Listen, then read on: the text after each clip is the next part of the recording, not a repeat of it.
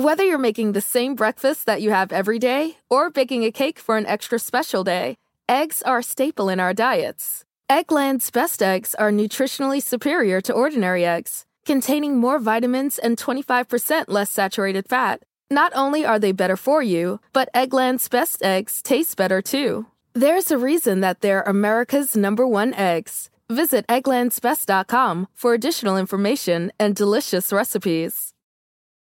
Con Verizon, mantenerte conectado con tus seres queridos es más fácil de lo que crees. Obtén llamadas a Latinoamérica por nuestra cuenta con Globo Choice por tres años con una línea nueva en ciertos planes al Nemery. Después, solo 10 dólares al mes. Elige entre 17 países de Latinoamérica como la República Dominicana, Colombia y Cuba. Visita tu tienda Verizon hoy. Escoge uno de 17 países de Latinoamérica y agrega el plan Globo Choice elegido en un plazo de 30 días tras la activación. El crédito de 10 dólares al mes se aplica por 36 meses. Se aplica en términos adicionales. Se incluye hasta 5 horas al mes al país elegido. Se aplican cargos por exceso de uso. Alex Fernández. ¿Sí fueron todos sus hermanos ingenieros? ¿Por qué no puedes ser ingeniero como tu hermano, ingeniero como tu hermano, ingeniero como tu hermano, ingeniero como tu hermano, ingeniero como tu hermano? Hay que ser famosos. Y yo, a ver, te escucho.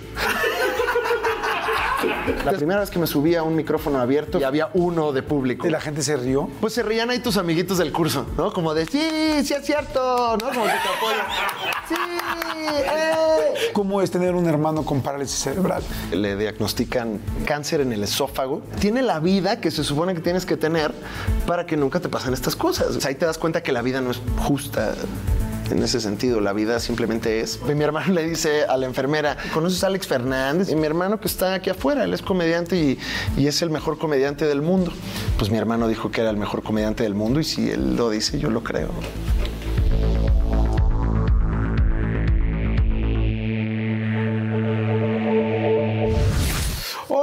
¿Cómo están? Un nuevo episodio muy chido, ya saben de quién se trata. Este es muy chingón, pero muy muy este comediante, actor, estando pero, escritor.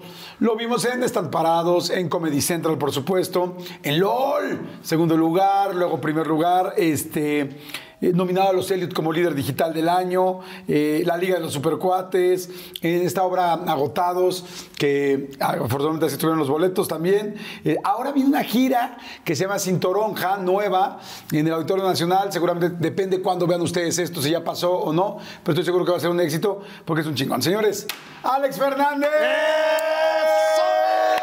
Amigo, ¡Ay! salud. ¡Qué emoción estar aquí donde los artistas se van de hocico, Jordi! Amigo, qué gusto, qué gusto. Además, nosotros decidimos tequilita. Dijimos tequila, la eh, Jordi Rosado Experience completa. A Que que te preguntaron en una entrevista, oye, ¿ya has ido con Jordi? Y dices, no, todavía no, pero Todavía no estoy listo. Me, estoy preparando. Voy a ver qué hago. Necesito- ¿Qué, qué hago, para Necesito que... tener ahí algunas cosas para que cuando, para sacar la lágrima, Jordi. No, estoy, estoy muy contento de estar aquí. Gracias por, Gracias, amigo. por recibirme. Eh, hemos coincidido ahorita en un par de, de tus programas, porque tienes Sí. como 17, lo cual lo celebro. Y pues esta es la joya de la corona, mano. Aquí, Ah. Qué bonito eh, platicar y Ay, contarles amigo. un poco de mí. Así que Gracias, muchas amigo. gracias, muchas, muchas gracias. La verdad, estoy contentísimo. Me pasó hoy. Quiero decir que tu, tu humor es letal, cabrón. Ah, sí. Tu humor es letal. Estaba hace unos días escuchando uno de tus, este, pues de los shows de Netflix y estaba haciendo pesas. Ya. Y entonces estaba haciendo pecho. Como ves, me falta bastante. No, no, hay algo, hay algo. Pero cuando uno hace pecho es cuando más cargas, ¿no? Y estaba así. Y de repente escucho un gag que estabas contando de unos. Este, de, de- de la sangre, de, de donar sangre. Está así, y de, uh, pero me reí que casi se me caen, casi se me caen las pesas en la cara y todo el mundo decía como, ¿qué p- este güey? Pero realmente estaba yo. Y por eso ya no pudiste hacer el- el Y por eso ya no pecho. puedo hacer pecho claro, ni nada. ya, ya. Y así me pasa todos los días desde hace 15 años y por eso estoy así. Siempre pones el mismo chiste justo a la hora de empezar. Justo a esa, a esa hora. Oye, amigo. qué orgullo ahí poder estarte acompañando en tu mamadez. Y el otro me dijiste, ay, me encanta el stand porque lo pongo para dormir. Y yo, bueno, está bien, lo tomo, lo tomo como un cumplido. Ah, sí, el te dije, Estamos ¿verdad? allá a la altura del canal del Congreso. Exacto. Oigan, por favor, en serio, bueno, a mí me gusta mucho en la noche dormirme con una sonrisa, reírme, pasarla bien. Amo el stand-up. Por supuesto, me gusta mucho todo lo que haces, mi querido Alex. Entonces, es chido para mí en las noches decir, ya. Claro. Ya sea en YouTube, por supuesto. Sí, es que es como una conversación que te permite luego ahí relajarte, ¿no? ¿Qué te Esa- hace, qué estando pero te hace reír a ti? Uy, mira, de aquí de México, Coco Celis me parece maravilloso, Fran Evia, Carla Y Camacho. son, y- y son amigos socios. Amigos compañeros. socios. Ah, bueno, claro. Ajá. Eh, Isabel Fernández me da mucha risa. Daniel Sosa. Sofía. La verdad es que, mira, suelo ser. Dentro del mundo del stand-up, si le preguntas a algunos, luego soy el, como el que se lleva bien con todos, porque pues también una de las cosas que me gusta del stand-up es que cada quien tiene un punto de vista distinto y puedes tener la comedia más oscura, la comedia más blanca y todos los tintes en medio y creo que eso lo hace muy interesante. Entonces yo, la verdad, sí, no quiero sonar como papá, pero a todos los quiero igual. ¿Sí? Sí. ¿Te hubieras, eh, si, si no estuvieras con tu mujer, hubieras, te hubieras inclinado por alguna estandopera? No, no, jamás. No, no, no, andar con comediantes, no lo hagan. No. O sea. ¿Son peligrosos o qué? Pues bueno, es que es una vida. Yo, yo fui muy afortunado porque empecé a, a hacer comedia de la mano de mi ahora esposa. Éramos pues novios antes de, de que nos dedicáramos cada quien a, a nuestros asuntos artísticos. Ella es fotógrafa, yo ahora comediante, pero antes éramos oficinistas con Aguinaldo. Y ¿Trabajaban en la misma oficina?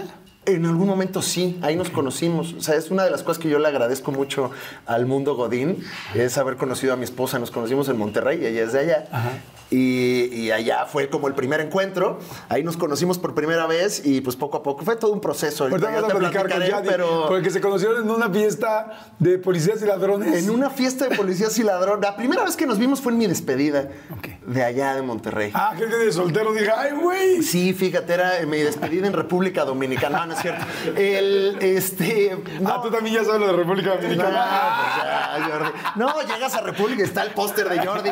Cuidado, este señor todavía nos debe. dice.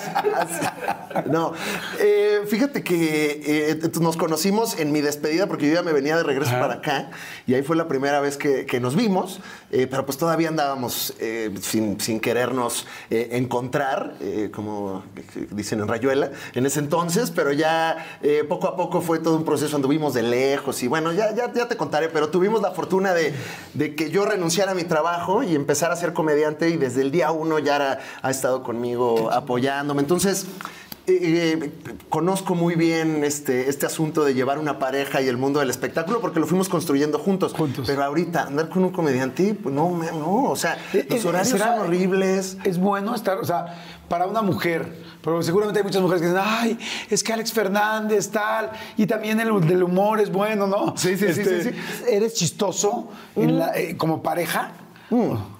Me encanta entretener, me encanta hacer reír todo el tiempo y yo eh, vivo, es, mi, es la manera en la que encuentro validación en todo.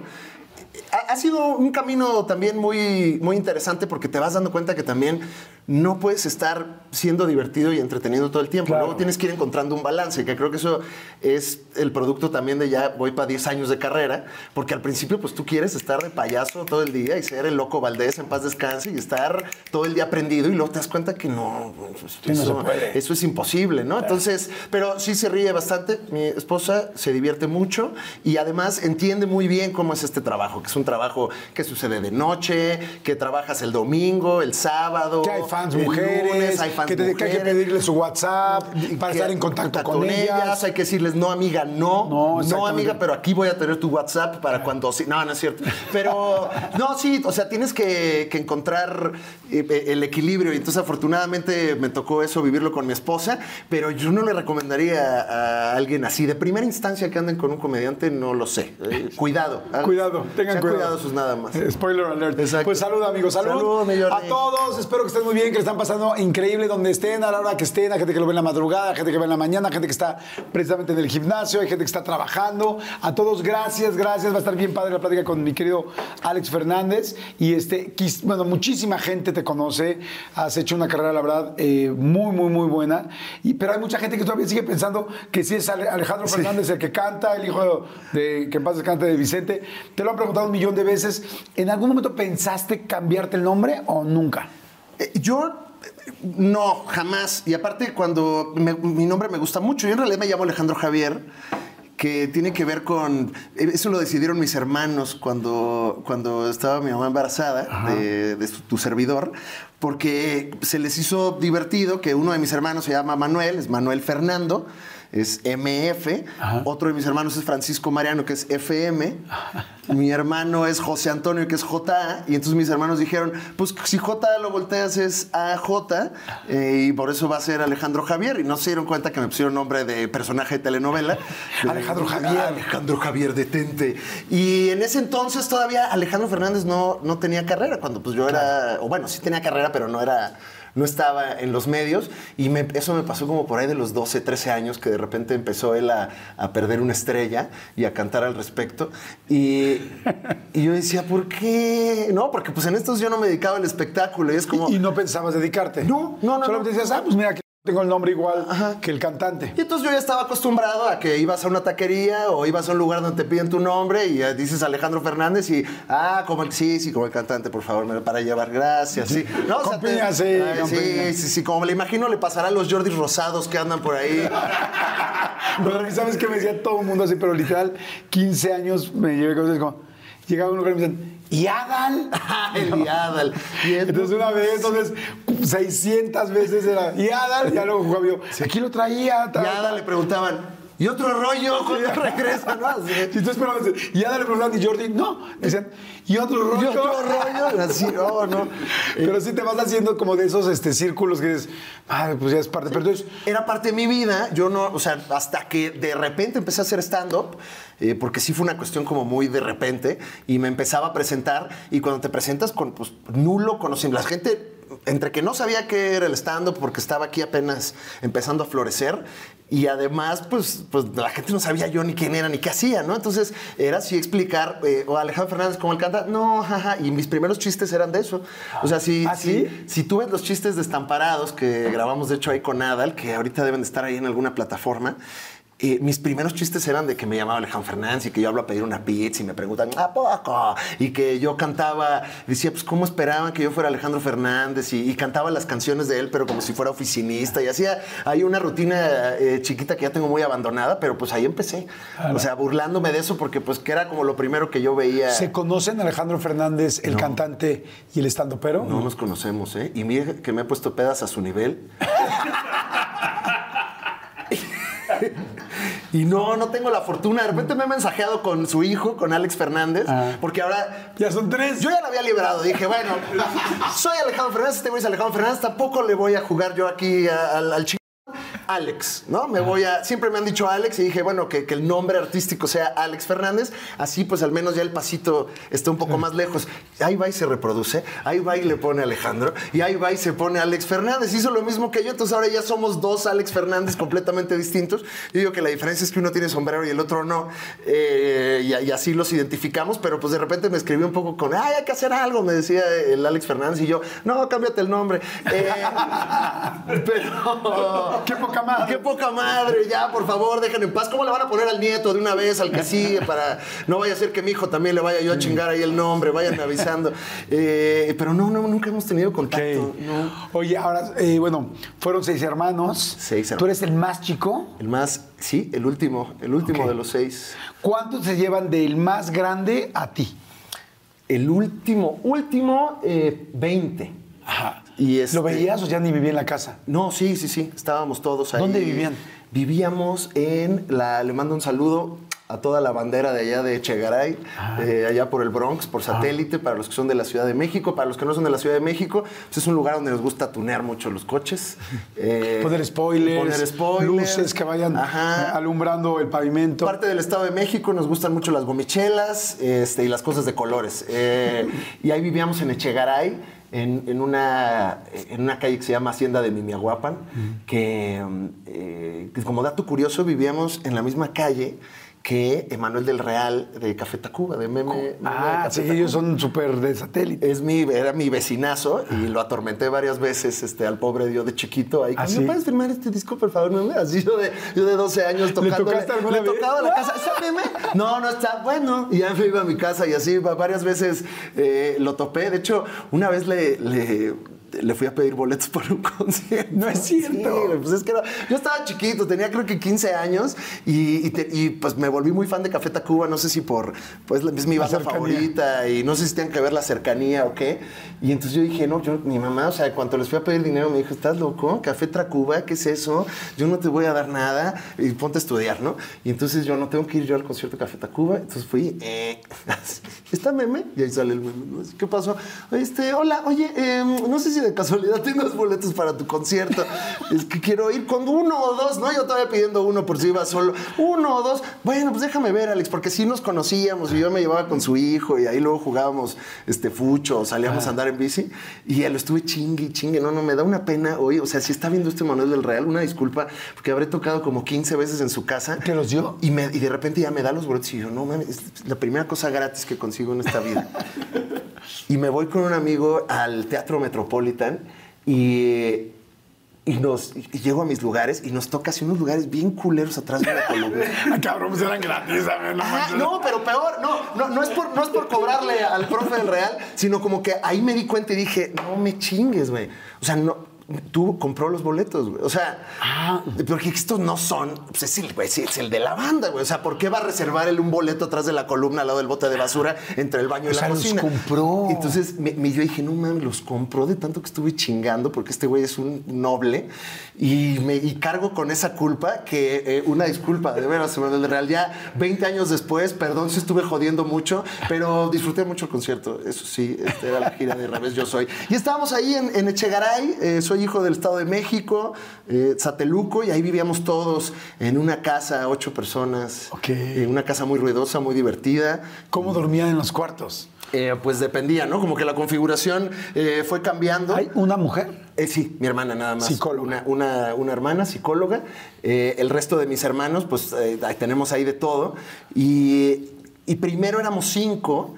La final del food o las mejores alteraciones. Tu primera cita o tus primeras herramientas para instalar frenos. Ver la temporada completa del nuevo show o videos de cómo reparar autos. Bueno, cuando eres fanático de los autos, la opción es obvia, súper obvia. Fíjense, con más de 122 millones de piezas para consentir a tu carro favorito, puedes asegurar que tu carro siempre funcione perfectamente bien. Juegos de frenos, turbocargadores, luces LED, juegos de escapes, defensas, racks para el techo motores. Ya sea que te guste la velocidad, la potencia o el estilo, eBay Motors tiene todo lo necesario para tu carro favorito. Además, a estos precios, quemas llantas y no dinero. Y con Guaranteed Fit de eBay, te aseguras que la pieza le quede perfectamente a tu carro a la primera. O si no, se te devuelve tu dinero. Mantén vivo ese espíritu de Ride or Die en ebaymotors.com. Oigan, y- ay, me acaba de dar muchísima hambre, pero bueno, no, saben, de repente me entran así esos, esos hambrismos tremendos. Perdón si pudieron escuchar inclusive mi estómago, porque bueno, estos micrófonos lo captan literal todo. Pero es que estaba pensando en el McCrispy de McDonald's. O sea, ¿ustedes ya lo probaron? No, no, no, no, no. Es que, bueno, si ya lo probaron, seguro me entienden. Es un sándwich de pollo crujiente, jugoso y al mismo tiempo picante. ¡Ah! Viene con unos pepinillos deliciosos y te lo sirven con una salsita picante que está así en todo el pan. Uf. Y si lo pides con un Sprite, no sé por qué, pero se siente que pica todavía más. En serio, qué hambre me dio. Me- Mejor le paro porque si no, no voy a poder seguir con la entrevista de hoy. Ustedes que pueden, disfruten de su McCrispy en McDonald's o pídanlo por el app desde sus teléfonos. Seguimos. Pero eh, adoptamos a uno de, mis hermanos, mi hermano Pedro, del cual yo hablo ahí en el especial del mejor comediante del mundo, que seguramente ahorita tocaremos ese tema eh, para que les platique la historia del buen Peter. Pero Pedro de repente llegó, entonces yo dormía, yo tenía como tres años o cuatro cuando llegó Pedro, y yo de, ¿cómo que tienes un hermano nuevo?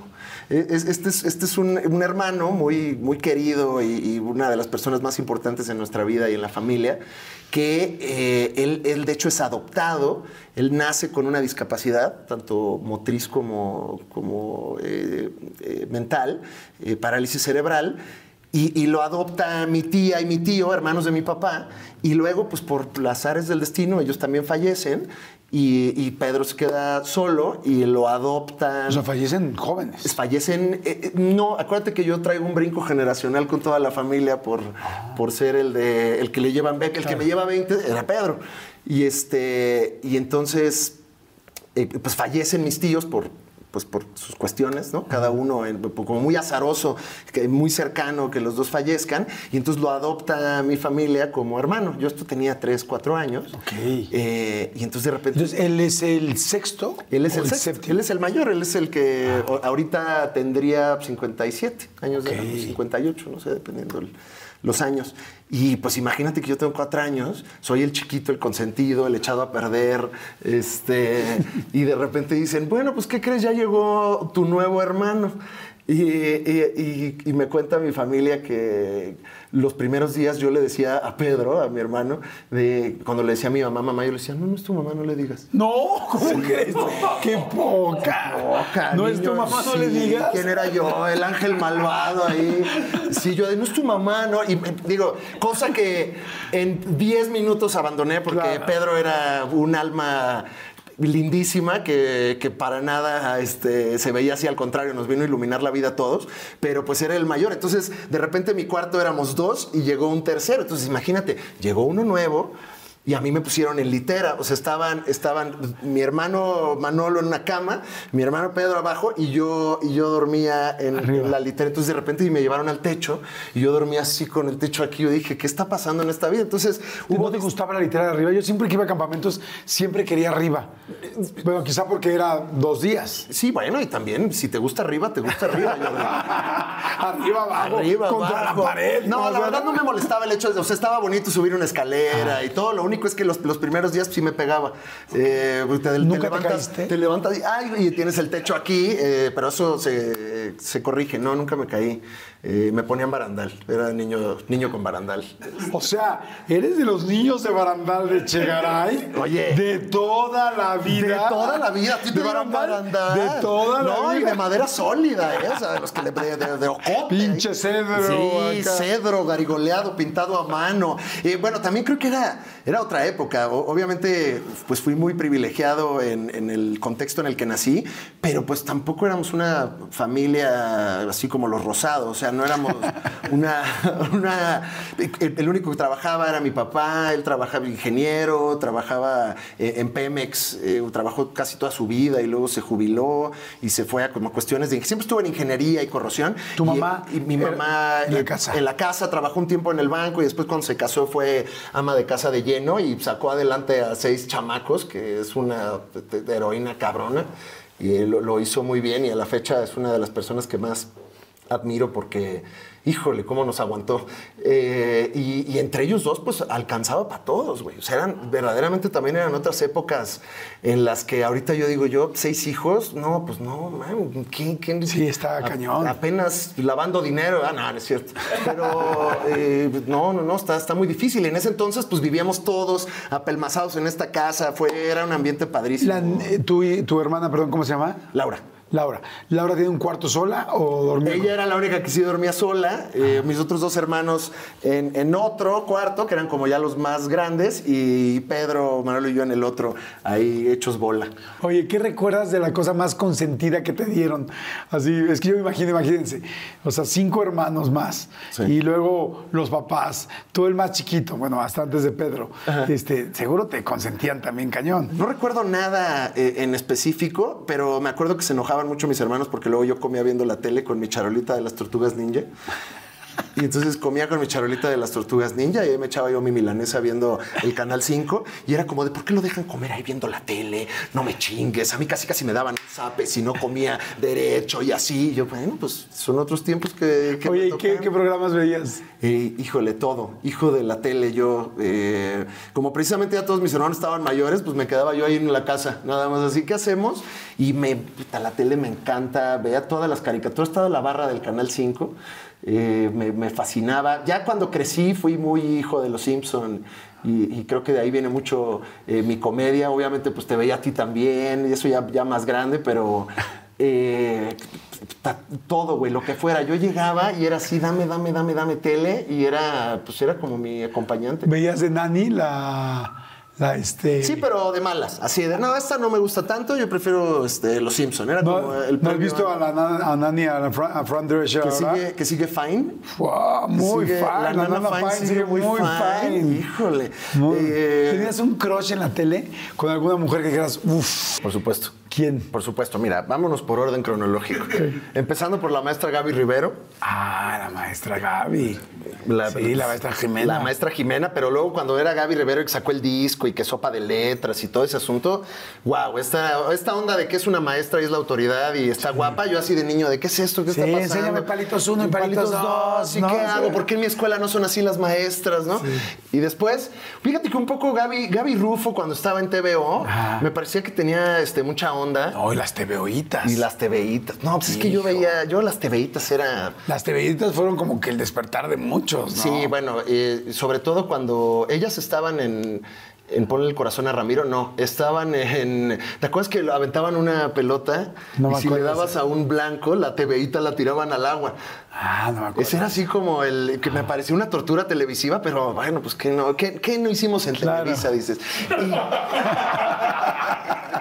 Y, y Gaby Rufo y después, por supuesto, Fey, mano. Qué locura, ¿no? Qué locura, Fey. ¿Has visto su Instagram? He visto su Instagram y ya, ya, ya, ya lo bloqueé. Dije, no puedo yo estar viendo esto porque no es posible que Fey sigue aspirando a ser la media naranja de México.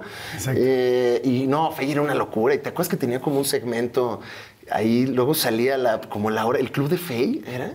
¿El Club de Fe? Como, no sé, y luego entre las caricaturas te ponían a Fey, entonces pues tú imagínate, Ah, sí, es una no. caricatura, te ponen a Fey, tú estás como hormonal, Sí. ¿no? Tienes 12 años ahí. Es que sí, sí está tu generación. ahí, Fe y yo somos de quizás un par de años más chica que yo, Eh. pero sí somos muy cercanos. Ah, pues Fe y yo. 26. Sí, más o menos. 26 más o menos estamos sobre antes de los 30. Sí, Face, Face Super Crush, la verdad.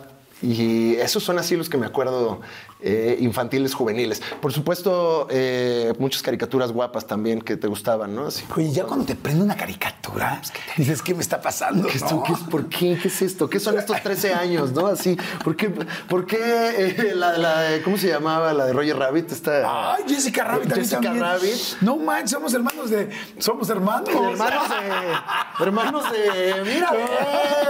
Así es, sí, mí- mamá, ¿me rentas Roger Rabbit otra vez, por favor? A mí también me prendía Jessica Rabbit, Pues es que perro. no tenía todo, menos, menos existir. Claro. O sea, es lo único que le hacía falta nada más existir.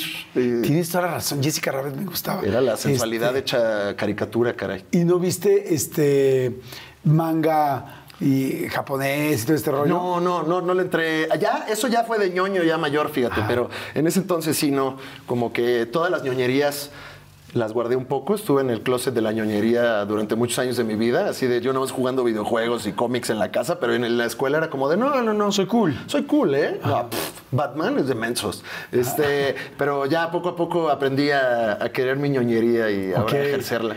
Entonces, ¿sí eras ñoño en la escuela? Sí, sí, sí, sí, súper ñoño. ¿Por qué? A ver, ¿qué, qué, qué es el ñoño? Mira, vamos a, a rascarle, pero. Dijiste videojuegos.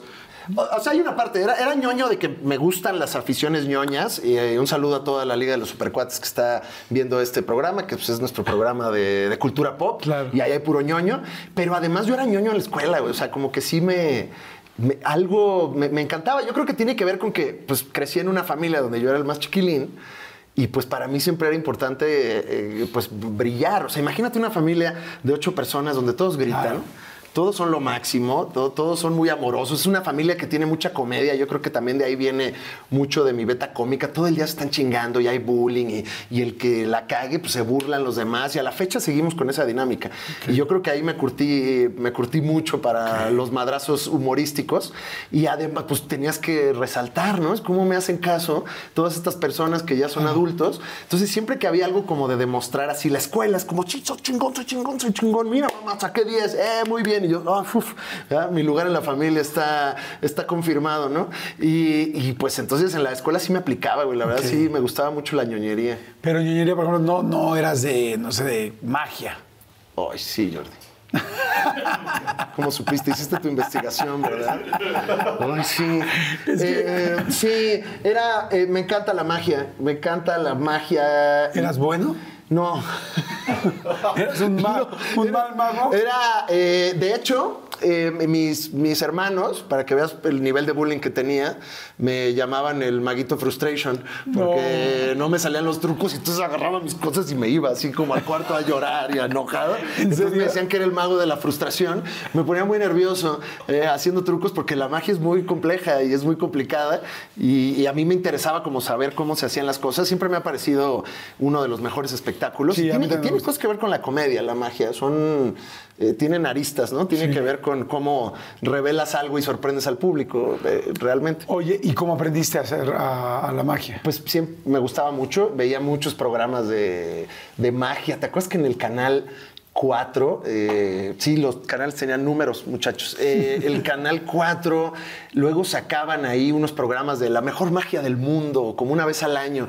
Y iban los mejores magos de todo el mundo. Y esas madres yo así pegaba a la televisión de cómo hacen esto. Veía a magos ya de antes, como los Pendragon y unas cosas ahí muy, este, muy clavadas.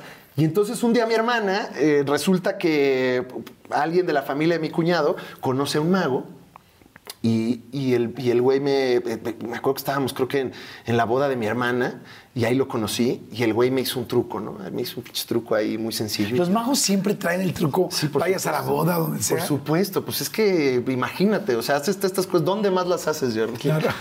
donde hay público, Donde ¿no? hay gente, ¿no? Entonces, y te metes así, te aquí va la- este pedacito de papel, este que va a prender, lo traigo aquí. Yo me acuerdo que el güey estaba fumando un cigarro y me dijo, ¿quieres ver un truco y no sé qué?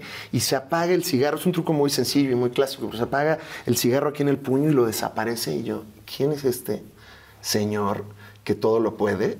Dame tus secretos, por favor, ¿no? Así, Doctor Strange, dímelo todo. Y entonces resulta, mi hermana me consigue Pero nada más para decir, ¿cómo se hace el del, el del cigarro? Es que fíjate que como tomé clases de magia, yo no puedo revelar trucos. Ok, o sea, co- como el de la que me quedé Eh, como- De verdad que es un truco muy sencillo y si lo buscan lo van a encontrar, pero O yo... sea, ¿lo puedo buscar en YouTube? Sí, sí, sí, sí, sí. Pon este... ¿Podemos poner el link, por favor? Sí, pero yo no lo puedo decir. Claro. O sea, es, Bueno, es eso parte de la pero digo, convención Se habla de una gran ética. Por favor, yo- los bien. trucos no se revelan, los trucos no se hacen dos veces. Esa es la clásica. ¿Ah, sí? Sí, nunca debes de hacerle el mismo truco a alguien dos veces. ¿Es fácil que te cachen la segunda vez? Claro, porque la primera ya, ya saben qué va a pasar. Ok. Eh, Entonces, es como si ahorita tú trajeras otra vez aquí a Palazuelos. No, no es cierto. ¡Salud! Para alivianar. ya no lo puedes hacer Ya el mismo no, truco. no. ya- Estoy de acuerdo, estoy de acuerdo. Entonces, me- mi hermana me, me consigue eh, que este güey me dé clases de magia. Ok. Y creo que es mi primer contacto con el show business. Todavía, o sea, ¿sabes hacer trucos? ¿Haces trucos de vez en cuando o no? Híjole, no.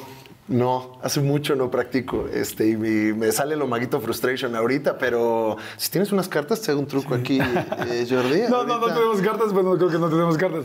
Pero, Pero ¿sabes qué tienes aquí? No, no es cierto. No, no, no. La verdad no. Mira, mijo, No te- vine preparado, pero.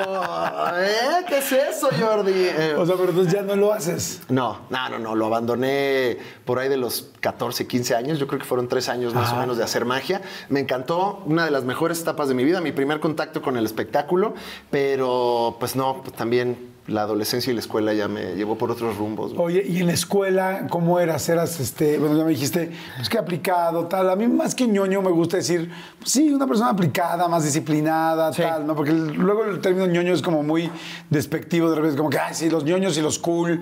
Y, Sí, y no era del ñoño eh, el cliché del el güey que estaba este, todo el tiempo en una esquina estudiando. La verdad es que me, me- me llevaba muy bien con toda la banda y, y me gustaba también divertir y, y pasarla bien con, con los compitas ahí en la escuela.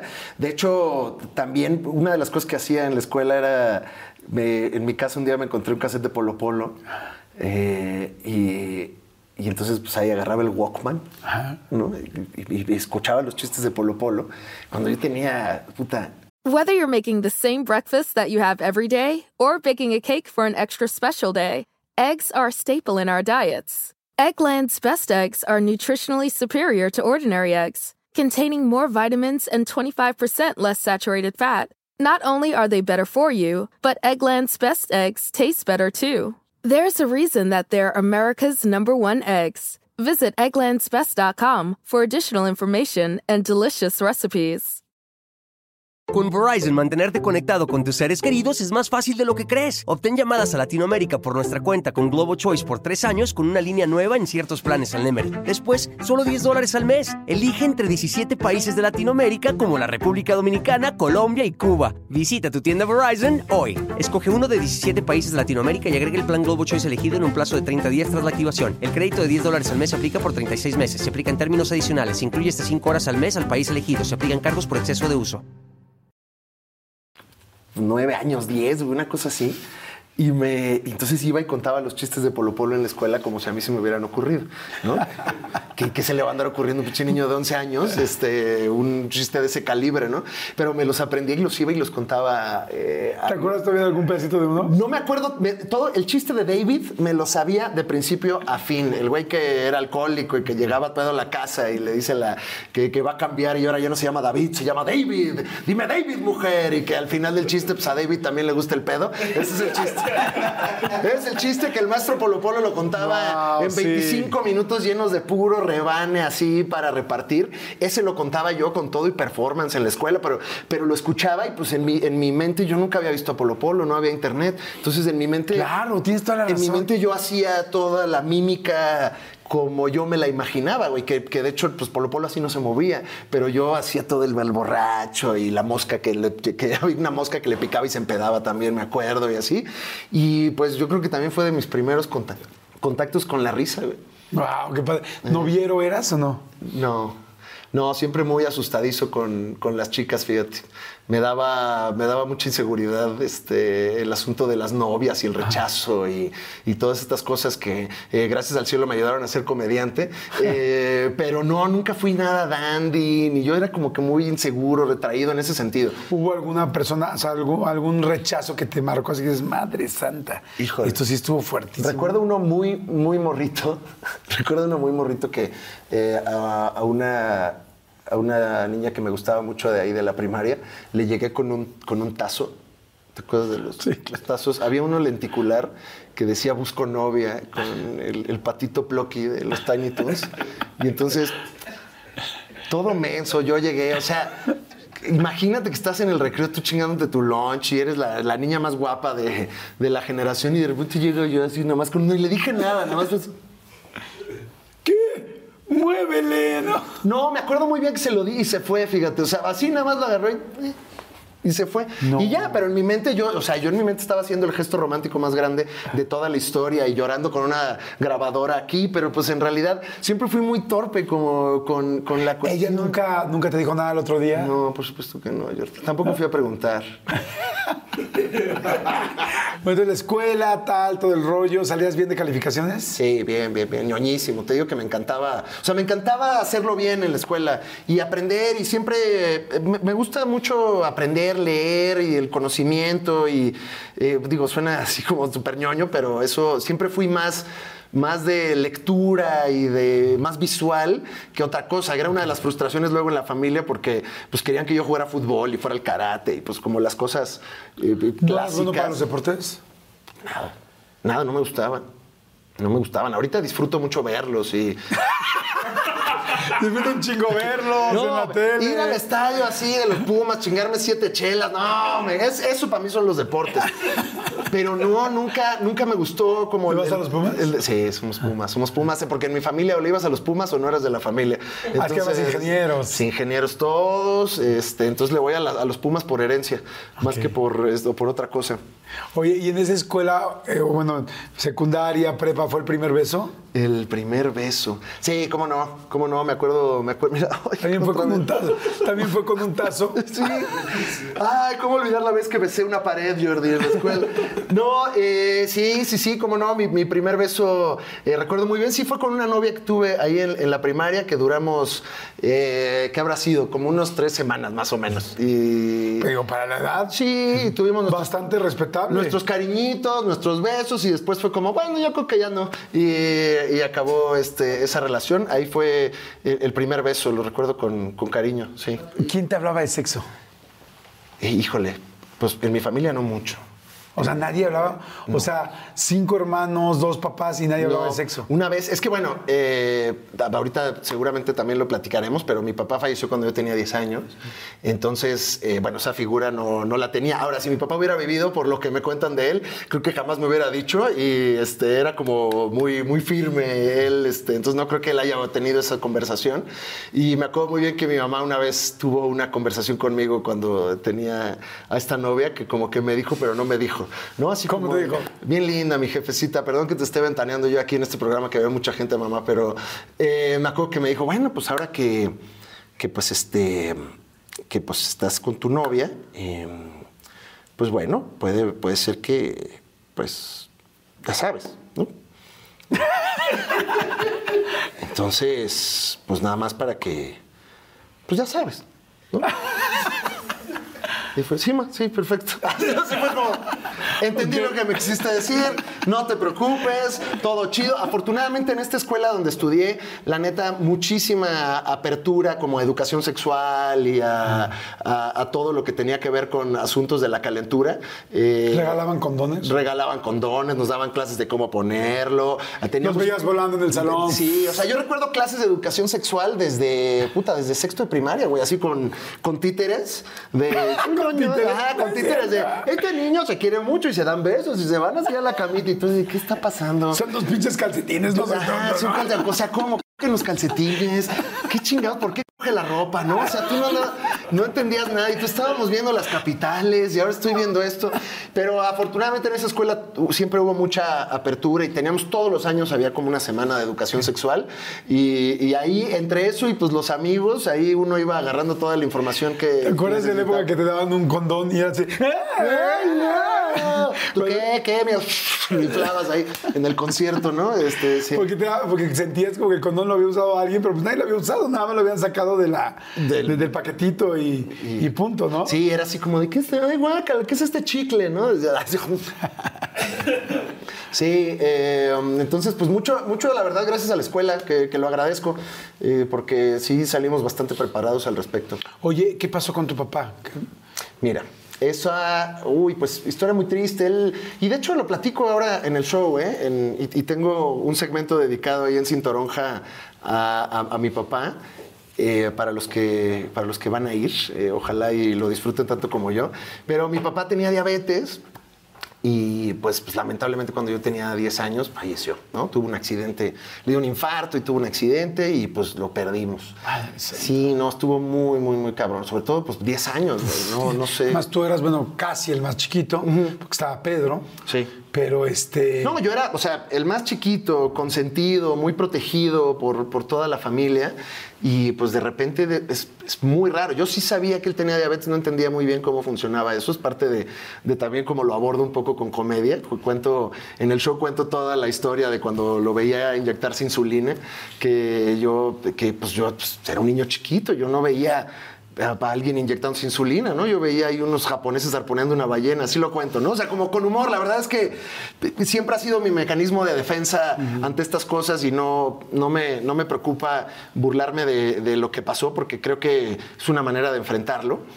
Y, y, pues a los 10 años te, te lo quitan, es muy extraño el sentimiento porque pues fue parte de un accidente, ¿no? O sea, fue de un día para otro, güey.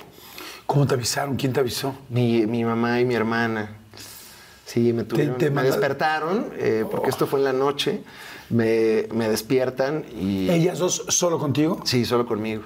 Y, y también luego le avisaron a Pedro que estaba ahí. Y pues es un momento muy complicado. O sea, lo, yo estaba muy chiquito y lo, y lo, lo tengo como en ciertas fotografías, porque desde que te... Es muy curioso, pero lo sientes, ¿no? Desde que, desde que me levantaron, como que dices, ¿qué es, qué es esto, no? Son las, ¿Por qué me están levantando? Es la una de la mañana, vienen como en una actitud eh, distinta y, y- y de veras que sí fue de un día a otro, o sea, no hubo, no hubo un proceso ni, ni- ni mucho menos. Entonces, pues de un día a otro de repente te dicen, oye, pues y ahí me lo dijeron con mucho cariño y con mi, mi hermana es psicóloga y creo que... Ahí también sacó sus, sus herramientas a relucir y, y, pues con mucho cariño y con mucho amor me dieron la noticia que pues fue muy desgarradora en el momento. ¿Cómo fueron los, los siguientes días? Son raros. porque, y justo también platicándolo en terapia, lo, lo hemos desmenuzado ya después de tantos años. Y son días raros, porque te digo, es una cosa como de desaparición. O sea, mi, mi- mi mente no entendía muy bien, la mente de un niño de 10 años, no entendía cómo que ya no está tu papá, güey. O sea, entonces, pues yo tenía hasta sueños de que él seguía vivo o, de que aparecía, como que yo decía, no, no, no, esto, esto debe ser mentira, ¿no? Y, pues bueno, es el proceso en el que pues eventualmente te va cayendo el 20 y vas entendiendo la realidad. Y eh, en ese entonces también entré a terapia. Eh, yo, por el contacto que yo tenía con mi hermana entendía el concepto de terapia. Qué bueno. Porque aparte le ayudaba yo con sus exámenes. Me usaba de conejillo de indias eh, y me ponía a hacer todos sus exámenes y todas las pruebas las hacía yo. Entonces como que dije, pues tengo esto, no sé qué está pasando, estoy soñando feo. Y, y según me cuentan, creo que yo me acerqué con mi mamá y con mi hermana y les dije, pues, pues yo creo que quiero ir a terapia porque lo estoy pasando muy mal.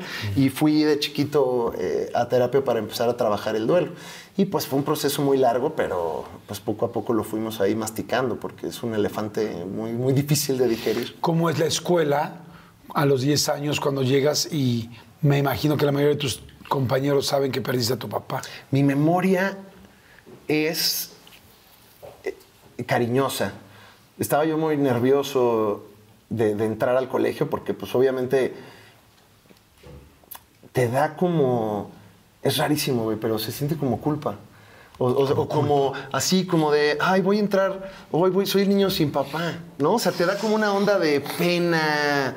Pues tienes 10 años, no, no, no procesas eh, las cosas igual. Y entonces yo era como, wow, no mames, pues voy a llegar a la escuela y voy a ser el niño que no tiene papá y, y qué Sí, porque una cosa es alguien que su papá no está presente y otra cosa es mi papá falleció. Exacto. O sea, es muy distinto. Sí, y no, y, y- y cómo lo explicas, ¿no? Y, y ¿Alguien te preguntó? no que yo recuerde, o sea, recuerdo que todos los compañeritos del salón ya sabían. Ok. Y todos fueron súper lindos conmigo. y Ay, me- qué bueno. Y me daba cariño y, y abrazos. Y, y luego empiezas a tener los primeros, pues ya los primeros choques, ¿no? Así como actividad del Día del Padre. Y Ah. tú, bueno, pues yo leo. No, así dices, no, bueno, yo aquí mientras este, hago otra cosa. Y pues son cosas que, que chocas y, y las vas, y las vas como pues trabajando, ¿no? ¿Y en tu casa te hizo falta esa figura paterna o con tus hermanos la cubriste o cómo fue? Pues, pues mira, mis, mis hermanos y, y mi mamá siempre sacaron la casta en todo y, y fueron súper lindos y me apoyaron y estuvieron. Por eso lo, lo digo como en broma que, que pues ellos eran, que tenía yo como siete papás, pero creo que fue también pues un esfuerzo de todos por por sacarme adelante. Entonces yo los recuerdo a todos con mucho cariño y siempre apoyándome, guiándome, cada uno con sus superpoderes distintos. Y, eh, pues del lado de- de otras figuras, pues también yo me empecé a apoyar mucho en amigos, eh, hice grandes, grandes amigos en la, en la primaria, en la secundaria, sobre todo, que fueron estas figuras que, que, pues, me ayudaron a compartir otras cosas que yo no tenía, ¿no? Y, y tengo amigos con los que todavía me sigo llevando de ese entonces, que pues son las figuras que me acompañaban, porque pues también llegas a casa y sí es un hogar distinto, tiene una dinámica distinta cuando ya, no tienes ahí a, a uno de los padres, ¿no? Oye, y este, fíjate que te estoy empezando a, a conocer un poco más y ese es, Sí. y me da mucho gusto.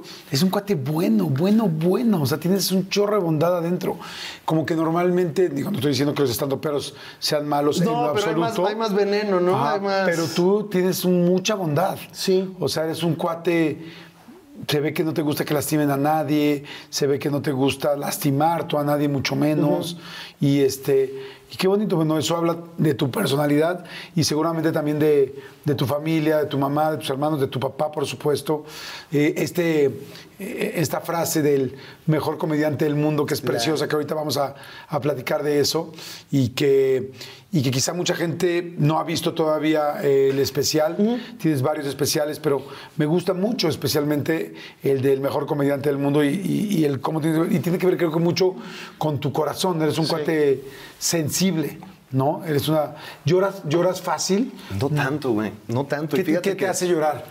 eh, las entrevistas de Jordi. Ajá. Esas sí la estaba eh, considerando. Sin duda alguna. Y eh, Fíjate que yo... El nervio del auditorio. de- El nervio del Auditorio Nacional, 22 de marzo, compren sus boletos, gracias por favor. Eh, um, tiene mucho que ver con sensibilidades artísticas. Luego, eh, el, el- el cine me hace llorar mucho, el teatro, eso como que siempre me despierta muchas emociones. Te digo que tengo como una, una conexión visual ahí muy fuerte. Me, me encanta cuando ver que la gente cumpla sus sueños y ese tipo de cosas siempre se me hacen muy emotivas y, y muy lindas, ¿no? O sea, cuando a alguien de repente las cosas le salen bien en este mundo tan horrible en el que vivimos, me da como una, pues como una, una llorada linda Sí, de, de felicidad. de felicidad y pues hacia la tristeza hay muchas cosas, ¿no? Obviamente las cosas que me tocaron vivir con, con mi papá, con mi hermano, que también falleció, pues ahí de repente se me tocan fibras, eh, como ciertas cosas. Yo recuerdo muy bien esta película de Francis Ford Coppola eh, que se llama Jack, ¿recuerdas? ¿No? Que Robin Williams magistralmente interpreta a esta persona que pues crece se desarrolla más rápido física que emocionalmente, ¿no? Entonces tienes a un niño eh, en el cuerpo de un adulto y cuando yo vi eso de, de adolescente, eh, habré tenido como 16 años más o menos, pues obviamente yo veía a mi hermano Pedro ahí, güey, reflejado. Entonces ver esa película fue así como, Desgarrador. desgarrador, como muy lindo. O sea, como que vi cosas que, que yo no había vivido, porque pues en tu casa tienes a este ángel que está feliz todo el día, que juega contigo, que es lo máximo, que es tu compañero, y de repente lo pone en una situación. Eh, porque la, la película es ruda, ¿no? De repente llega un punto en el que el personaje Jack, pues, choca con la adultez y, y como que se va a un bar. Me acuerdo muy bien de esa escena, que se va a un bar y de hecho conoce a, a la niñera, Fran Drescher, que es ahí un personaje que él piensa que es un adulto y empieza a salir con él. Y como que me acomodó cosas de puta, claro. O sea, yo veo aquí a mi hermano que es un niño, pero, pero hay estas cosas como, pues, complejas de su situación que yo no las había visto y madres, ¿no? Te aventas a llorar. Entonces, pues lloro con la, con la conexión emocional, ¿no? Como que ando en chinga normalmente todo el tiempo y cuando de repente se te alinean las emociones con, con lo que estás viviendo, me, me sale la lágrima. Oye, y ahorita que me decías que te gusta mucho eh, ver los éxitos de las personas que consiguieron sus cosas, eh, bueno, evidentemente tú a los 10 años todavía no sabías que querías ser estando, pero, Sí. pero no te hubiera encantado que tu papá te viera en, esta, eh, en este formato y con estos éxitos que has tenido. ¿Lo piensas o no? No, no lo pienso tanto. Creo que de que me daría gusto, por supuesto, me daría gusto que estuviera vivo y que siguiera con nosotros y eso sería hermoso y, y maravilloso para mí. Pero al mismo tiempo, yo creo que si las cosas no hubieran sucedido como sucedieron, pues quizás nunca me hubiera dedicado a la comedia. Porque también por lo que sea, mi papá era muy estructurado, te digo, ingeniero. Yo crecí mucho con este concepto de la vida es así, estudias, te casas, te esfuerzas, trabajas, trabajas, trabajas, trabajas, trabajas, trabajas, tienes hijos, trabajas, te mueres, ¿no? Eh, y, y es, y esa estructura es con la que yo crecí y pues yo creo que para mi papá pues, ser comediante no hubiera sido un trabajo. Eh, eh, entonces, igual y hasta hubiera chocado, no sé. O sea, como que trato de, de también los duelos que he vivido me han, me han hecho pues tener cierta filosofía de la vida como de pues así fue, ¿no? Y, y esta es la manera en la que lo construimos. Y si yo vivo de repente con el fantasma de mi jefe ahí en cada show, puta, pues no, no, no, no voy a, a Claro. dejar ir. ¿Le has dedicado algún show? No, ¿eh? No, antes se lo dediqué a Pedro, fíjate, el, de- el mejor comediante del mundo, pero mi, como ha, ha- ha habido tanto tiempo entre la muerte de mi papá y Sí, yo es que es dedicarme a esto, tiempo. que no, no, no, los... No los, No los hilas. No los hilo. eh, Sí. Pero lo que sí, o sea, pues mi, mi papá es como mi inspiración de, de- de una familia y como de alguien que que logra pues, pues también trabajar, crecer y formar un ambiente. Creo que, y, lo digo en el show ahora en el Cinturón que mi papá era una persona a la que se dedicaba a su trabajo y a su familia nada más, y todo lo demás le valía madres, tanto así que se fajaba en la calle. O sea, e- era alguien así de los que le valía madre todo lo demás que no fuera su familia y su chamba. Y creo que ese es el, como lo más bonito que me dejó en los 10 años que lo pude conocer, porque pues son muy pocos. Pues por tu papá. Ay, sí, ya no tengo tequila. No te preocupes, siempre me tienes a mí. Ay, muchas gracias. Qué Oye. Salud. por tu papá, vamos a ir rápido a un refil porque nos está haciendo falta. Espero que ustedes también. Eh, saludos a toda la gente. Gracias. Si les está gustando, denle like, por favor. Compártanlo. Eso nos ayuda muchísimo. Suscríbanse al canal. Saludos a toda la gente de Europa, de Centroamérica, a la gente de Estados Unidos. Hay muchísima gente de Estados Unidos que nos ve. Gracias, por supuesto, a toda la gente de México, de, pues por estar tan pendientes. Seguimos de volada, no le cambien, regresamos y este, vayan al baño, lo que quieran y regresamos. ¿Cómo empiezas con la comedia? Primero, ¿cómo le dices en tu casa que te ibas a dedicar a la comedia? ¿Les gustaba el asunto de la artisteada? ¿Lo dijiste cuando estaba ya solo tu mamá? Empiezo a. Lo, lo- lo planeamos muchísimo, este, mi esposa y yo, con, con muy buenos resultados. El- Ah, o sea, eso fue después de que ya fui- estabas... Sí, yo, me- o sea, estudio. ¿Qué estudiaste? la- acabo la prepa me, y entré a estudiar marketing. Por, realmente porque no, yo no tenía mucha claridad de qué quería hacer. Realmente yo quería hacer algo hacia el espectáculo. Yo quería ser actor de teatro, eh, actor de cine. ¿En algún momento de chiquito lo dijiste o no? Sí, claro, claro. ¿Y qué te decían? Y me dijo mi mamá, ya no vivía mi papá en ese entonces, y me dijo, bueno, pero no. O sea, por. Y, y no, la verdad es que no es por eh, echarle el feo a mi jefecita, porque no nunca lo hizo desde, desde un lugar feo, sino era otra época. O sea, estamos hablando de hace 20 años. Sí, a mí me decían, no, ahí están las drogas y todo es sexo y te van a pedir Y sí, favores Jordi, sexuales. todo es Y sí, drogas y exacto. sexo. Y sí, Y sí, y y sí. se drogaban, sí. Y pero- aquí, y aquí estamos. Y aquí andamos, y ahora aquí andamos. Aquí estamos con fama, pero con mucho dolor de Con coxis. mucho- La asiática duele, mira, de aquí madre hasta santa, sa- acá. hasta acá. Hasta acá. Ta ya, madre. Con el pulgar No. así, mira, latiendo de tanta gota. Eh, era, era otra época, tampoco el camino de- del artista y del actor no era algo que se veía como económicamente viable, la verdad. O sea, para, para ese entonces y más viniendo de una familia de, de carreras muy técnicas, era como, ¿no? ¿Cómo que actor? No, no, no, no, no me chingues, ¿no? ¿Sí fueron todos tus hermanos ingenieros? Sí. Y tu hermana psicóloga. Y mi hermana psicóloga. Ok. Eh, Todos. Así, en el especial tengo un chiste de que mis papás me decían, ¿por qué no puedes ser ingeniero como tu hermano, ingeniero como tu hermano, ingeniero como tu hermano, ingeniero como tu hermano, ingeniero como tu hermano? Y mi hermana, soy psicóloga, tú ahorita no hables. Así- Estamos hablando con los ingenieros. Estamos hablando con los ingenieros. Eh, eso, eso fue un poco. ¿Por qué o sea, no te ingenias otra cosa? Ingéniate otra cosa, sí, esa es la que ingéniate otra cosa como tus hermanos. Y, em, y justo, pues actuación era como que no, o sea, no, de aquí, aquí no. Hay, hay, de hecho, es una historia muy linda. En la, yo hacía teatro en la prepa eh, y, y y mi mamá iba a las obras y todo. Y en alguna ocasión, este, pues la maestra le decía como, oye, em, tu hijo es buenísimo. Eh, y luego el otro maestro de teatro, no, buenísimo. Yo, yo creo que él debería ser actor. Y mi mamá así de, no, no, no. Ni le muevas. Esto es un hobby, le dijo así al maestro. ¿Fuiste el diablo de la pastorela? Eh, eh, fui el diablo. De hecho, mi primera obra de teatro, hijo de- Todos, todos los, todas las personas que hoy hacen comida fueron el diablo de la pastorela. No era el diablo, pero fui el lobo de una pastorela, el lobo de Belén. Era como una versión de una pastorela eh, donde el, el- el- el diablo era un lobo y mi mamá me mandó a hacer un traje de lobo. Eh, pues te digo que mi mamá sí me apoyaba, pero ya a la hora de, de como tomar decisiones de vida, creo que le, pues, Sí, reculaba un poco porque... Sí, le preocupaba que no te fuera bien. No, y el camino no, no era tan claro. O sea, ahorita, en ese entonces era la tele y la tele, nada más, ¿no? Y, y ahorita ya. Sí, no había YouTube, no había opciones, redes sociales. Para nada, o sea, eh, o sea, el hecho de que tú te hayas dedicado a la tele y que hayas acabado ahí es una cosa excepcional para, para la época, ¿no? Y O sea, para mi como- coxis. Y para tu coxis. para tu coxis y para tu cartera. Pero eh, en esa época no se veía con tanta claridad. Entonces, pues mi mamá me dijo, no, estás pendejo. No, eh, no me dijo pendejo, me dijo pendejísimo. No, eh, pero eh, entonces, pues en yo no saber qué hacer, terminé estudiando marketing porque era una carrera más o menos creativa eh, dentro de este universo donde sí podías vivir de eso. ¿no? Eh, el marketing tenía un boom en los 2000 cuando yo lo estudié, era como, güey, lo máximo, los anuncios, ¿no? ¿No te acuerdas que era así como, Claro. oh, la publicidad es como el cine, ¿no? Entonces había como un cierto glamour por el cual me terminé inclinando.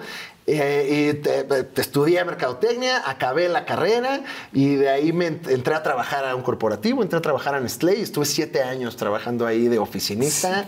¿Entraste primero de oficinista. becario? De becario, siguiendo la escalera corporativa, eh, Y además. Nestlé es, bueno, es una Es empresa. así de- sí. Son suizos, son Sí. así de... Como relojito suizo. Pum, pum, dinero, ¿Qué dinero. marcas llevabas? Eh, primero llevé sazonado, bueno, eh, becario, después trainee, ahí fue donde me fui a Monterrey. Oye, pero que en San Pedro llegaste y que pagaba porque la renta estaba barata. Ah, así. ¿Qué pasó ahí? Sí, sí, sí. Es que San Pedro, para mucha gente que no lo sabe, en Monterrey, una de las, eh, pues ya no sé cómo decirles, La- pues es como la zona. es un municipio, de Es un hecho. municipio muy caro, se llama San Pedro, y este, de hecho es, es el municipio más caro de toda América Latina. Y si le es- preguntas a los regios, es el, es, eh, el, Mónaco. Sí, sí, sí, bueno, pero además se ve como eh, Mónaco. O sea, o sea, es- saludos a toda la gente. Hace poquito nos quedamos ahí, ¿no? Digo, porque nos invitaron. Claro, Jordi, claro, Pero, este, pero sí, hace cuenta que sales y estás en, en Europa, no dices, wow, está increíble. Pero tú llegaste a San Pedro. Yo llegué, o sea, primero te, te, te acomodan en un hotel, ¿no? Te dicen, tienes 30 días para encontrar dónde vivir, este es tu presupuesto. Y era una lanita eh, bien, pero... Sí, básica para poder vivir Básica para poder vivir porque pues te vas fuera de casa, ¿no? Entonces te dan como este, este incentivo. Y entonces, pues yo como que pues yo no conocía Monterrey. Y les, y les dije, oye, aquí, aquí ¿dónde está chido? Y todo, no, San Pedro, güey, San Pedro es el bueno, güey, acá es donde está lo chido, güey, es San Pedro, güey, acá tenemos en San Pedro, güey. Les del mama San Pedro a los regios. Este, ¿Cómo dicen? eh, Güey, está con madre, güey. San Pedro está con madre, güey. O sea, la neta es que no le pide nada a Miami, güey. Y, y- y- a veces hay agua, güey, ¿no? A ver, ahorita ya es así como. eh, pero pues yo dije, bueno, pues aquí es el chido. Y me puse a buscar en internet anuncios clasificados. Y de repente, así de la nada, pues había, había puros lugares que se ajustaban a mi presupuesto. Y de repente veo, "Vi- vive en San Pedro, ¿no? Y casa y lujoso. Y yo, ¿qué es esto? A ver, me meto y se ajustaba a mi presupuesto. Y yo, pues a ver, vamos a ver. Y en eso llego a una casa súper vieja, en- ahí en, en- en la colonia, que era de dos pisos y la casa la fraccionaron en dos. O sea, el segundo piso lo hicieron una sola casa y adentro vivían ya cuatro personas. Y entonces me dijeron, no, para acá vivimos a toda madre, ya está medio vieja la casa, así cayéndose el plafón y todo. Eh, y tú vivirías aquí, y así de la covacha de Harry Potter, ¿no? Así de, era, eh, de hecho era el balcón, era el balcón, pero lo cerraron con tabla roca. No. Entonces no estaba bien sellado, güey. Eso ya lo aprendí después. Porque en el tour no venía. Yo dije, yo quiero vivir acá en la zona mamalona y yo aquí me voy a poner a vivir. Claro, y entonces, yo hecho oye, lo mismo. Me, di- me dicen, pues este es tu, este sería tu cuarto, un cuarto pues, chiquito pero cumplidor, así como yo. Y, y en eso me dicen, eh, nada más, no tienes pedo, no tiene clima, güey. Y yo, pues, pues no. ¿Qué pedo? ¿Cuál puede ser el pedo aquí? Me en Monterrey? alcanza. Hay cocineta. ¿Cuál, puede ser aquí el pedo en Monterrey? Que yo viva, aparte estábamos ahí en, yo creo que marzo, abril, entonces dije, no, pues pinche calorcito, acá me la pela. Y está muy fresco aquí el ambiente. Y después ya Y en San Pedro. Y en San Pedro, pues, sales y ahí te pones a correr con este, Samuel García. Y, y en eso, pues me voy enterando que uno, mi cuarto no estaba bien cerrado, eso estaba con tabla roca, entonces el clima de afuera era el clima de adentro. O sea, como estuviera la calle, estaba mi habitación. Eso ya lo descubrí después y no había aire acondicionado. Entonces primero me... Nada, güey. Entonces primero me tocó el calor. Y yo así de, ¿qué chingados les pasa, güey? O sea, yo así vivía encuerado, así de, no, no, no, por favor. Y luego me tocó el frío y ¿Tú yo... le compraste un ventilador o algo? No, no, nada, nada, nada puede solucionar eso más que un compresor y aire acondicionado. No sabes qué miserable la pasé, pero me alcanzaba y vivía yo en San Pedro. Entonces andaba, pues andaba papeándome. eh, pero sí vivíamos en ¿Dónde rincones- vives? En San Pedro. San Pedro, güey. Ah, ¿dónde? No, ¿para qué te preocupas, güey? ¿No? Así era como, eh, pues, pero la verdad la pasábamos muy a gusto. ¿Y el porque frío? éramos- No, no me chingues, güey. Me chingues. Fui a comprar al Soriana un calentador de esos de aceite que, que no calentaba el cuarto. Porque el cuarto aparte era alto. Entonces no lo calentaba el pinche calentador. ¿Sabes para qué lo usaba? Ponía mi pijama en el calentador. No mames. Ponía la pijama Porque más lo padre de los aceites que no, que no, no se quema No ni se nada. quema nada, ¿no? Sí. Dicen. Entonces puse, ponía toda mi ropa, porque tampoco tenía ropa de invierno, güey. Pues yo era un, este, un güey trabajando de trainee, no tenía muchos lujos. Entonces, pues no, tampoco llevaba mucha ropa. Entonces ponía todas mis capas así en el calentador y ya que se calentaban me las ponía. y me- Ay, y me mi metía, vida. Era lo único que podía Alex hacer. Fernández. Sí, no, y no lo digo desde el punto del sufrimiento, la verdad. O sea, vivíamos en un lugar muy, muy privilegiado, nada más que pues yo todo estúpido, no hice la investigación correcta. Me pude haber ido a vivir a otro de los grandes Claro. lugares que tiene Monterrey y haberla pasado a gusto con alberca. Y, y no, pues me quise ir ahí a fresear y. Oye, ¿qué marcas llevabas de Nestlé? Ah, entonces, regreso de, de trainee y, y me toca llevar sazonadores líquidos. Jugo Maggi, salsa inglesa, eh, muy divertido. Tenías mucha magia, es como, tengan toda la magia que quieran. Claro, sí, ¿Sí? ¿qué quieren? Aquí te- sí, sí, sí, aparte me encanta, es, es un productazo. Eh, que qué tiene, ni yo sé. O sea, yo, yo lo Pero fabricaba. Yo lo fabricaba y ni me acuerdo. Yo me acuerdo que el de las fábricas nos decía, no, lo hacemos en un tambacho que ya, ya, o sea, ya tiene el sabor, o sea, ya ni sabemos. Aquí le echamos y no, ni nos expliques, porque aparte el, el jugo Maggi, como lo conocemos aquí, y no es comercial, pero solo existe así en México. ¿Ah, sí? Sí, sí, sí. En otros países es otra cosa. O sea, es como una soya distinta. Pero así como es, solo es aquí en México, güey. Y es, según yo, porque tienen ahí el. Tambacho. La del tambacho con cochambre de, de señora de no, aquí me quedan bien las tortillas y así les queda maravilloso. No manches, no Eh, sabía. Entonces llevaba yo todo ese negocio muy divertido, eh, un negocio culinario se llamaba. Entonces, pues me tocaba estar en, en- en muchas cosas que tenían que ver con cocina. De hecho, hay una marca que, que tiene Nestlé que se llama Consomate, que hacía unos bailes en el, en el norte, que se llamaban los bailes Los de reinas. consobailes, ¿no? Los consobailes. El- el, eh, y hay una cosa que se llama el baile de reinas, porque la, la reina del hogar, de consomate, ¿no? Una onda ahí muy de marca. Whether you're making the same breakfast that you have every day or baking a cake for an extra special day, eggs are a staple in our diets. Eggland's best eggs are nutritionally superior to ordinary eggs, containing more vitamins and 25% less saturated fat. Not only are they better for you, but Eggland's best eggs taste better too. There's a reason that they're America's number one eggs. Visit egglandsbest.com for additional information and delicious recipes. Con Verizon, mantenerte conectado con tus seres queridos es más fácil de lo que crees. Obtén llamadas a Latinoamérica por nuestra cuenta con Globo Choice por tres años con una línea nueva en ciertos planes al Nemery. Después, solo 10 dólares al mes. Elige entre 17 países de Latinoamérica como la República Dominicana, Colombia y Cuba. Visita tu tienda Verizon hoy. Escoge uno de 17 países de Latinoamérica y agrega el plan Globo Choice elegido en un plazo de 30 días tras la activación. El crédito de 10 dólares al mes se aplica por 36 meses. Se aplica en términos adicionales. Se incluye hasta 5 horas al mes al país elegido. Se aplican cargos por exceso de uso. Marketing. Y en uno de esos bailes fue una de las primeras veces que, que salí con, con mi esposa, porque ella trabajaba en Nestlé, yo también. Y entonces, este, una de nuestras primeras citas fue al, ahí al, al ritmo de la arrolladora Banda Limón. No me este, digas. Patrocinados por Consomate. ¿Cómo crees? Sí. Y- Ahora, ¿dónde estás tú? Yo soy en Maggi, tú en Consomate. ¿Quieres que hagamos? Ya no, mija, ¿no? Ahí. Ahí la, ahí la viste. Ahí- no, nos habíamos ya visto antes, pero ahí fue como el primer contacto. ¿Ya te había gustado o no? Sí, bueno, siempre se me hizo guapísima, pero en, el momento en el que nos conocimos todavía no estábamos para, para andar. Para hacer Consomate y juntos. yo, de hecho, cuando llegó a la oficina, yo le decía a mi jefe, eh, como, "Güey, ¿por qué estás ya contratando gente guapa cuando me voy, cabrón? O sea, aquí todos horribles, ¿no? Así puro pinche zapodrilo. Y ya llegaron acá las personas lindas, ya cuando me voy. Ah, pues perdón, Alex. Ya me voy ahora a Monterrey. ya me voy ahora a Monterrey, A, a sudar como la fregada y vamos. Entonces me tocó sazonadores líquidos y luego caí en el negocio de nutrición infantil. Llevaba yo Gerber. Ay, mi vida. Sí, papillas y Perfecto para ti. Claro. Sí. Y conoces ¿Nunca a- te comiste los Gerbers de chavito? No, de- de- Yo, yo de chavito, o sea, bueno, no de chavito, sino yo de grande. Había Gerber de chavito. No. ¿Qué? Jordi. ¿Qué es eso? ¿Qué nivel? ¿Por qué tienes acceso a estas cosas satánicas? ¿Quién eres? No, perdón. Hillary El Clinton. Gerber, el Gerber ya de grande, a mí el Gerber de manzana me fascina. Hace un chorro que no me echo uno. Son, mira. ¿Sabes qué? Vamos a juntarnos un día y nos chingamos unos Gerbers. Una pinche gerberiza ¡a chingona, pero, pero también, ¡A huevo! pero también la comida completa, Jordi. ¡A huevo! También, yo quiero el de pavo y el de hígado también. No, el hígado si no le entraba. No, güey. No, no, los de verduras me- Ahí con una No, galletita, no. con una galletita. Bueno, pues en mi trabajo me- me- yo probaba todos, güey.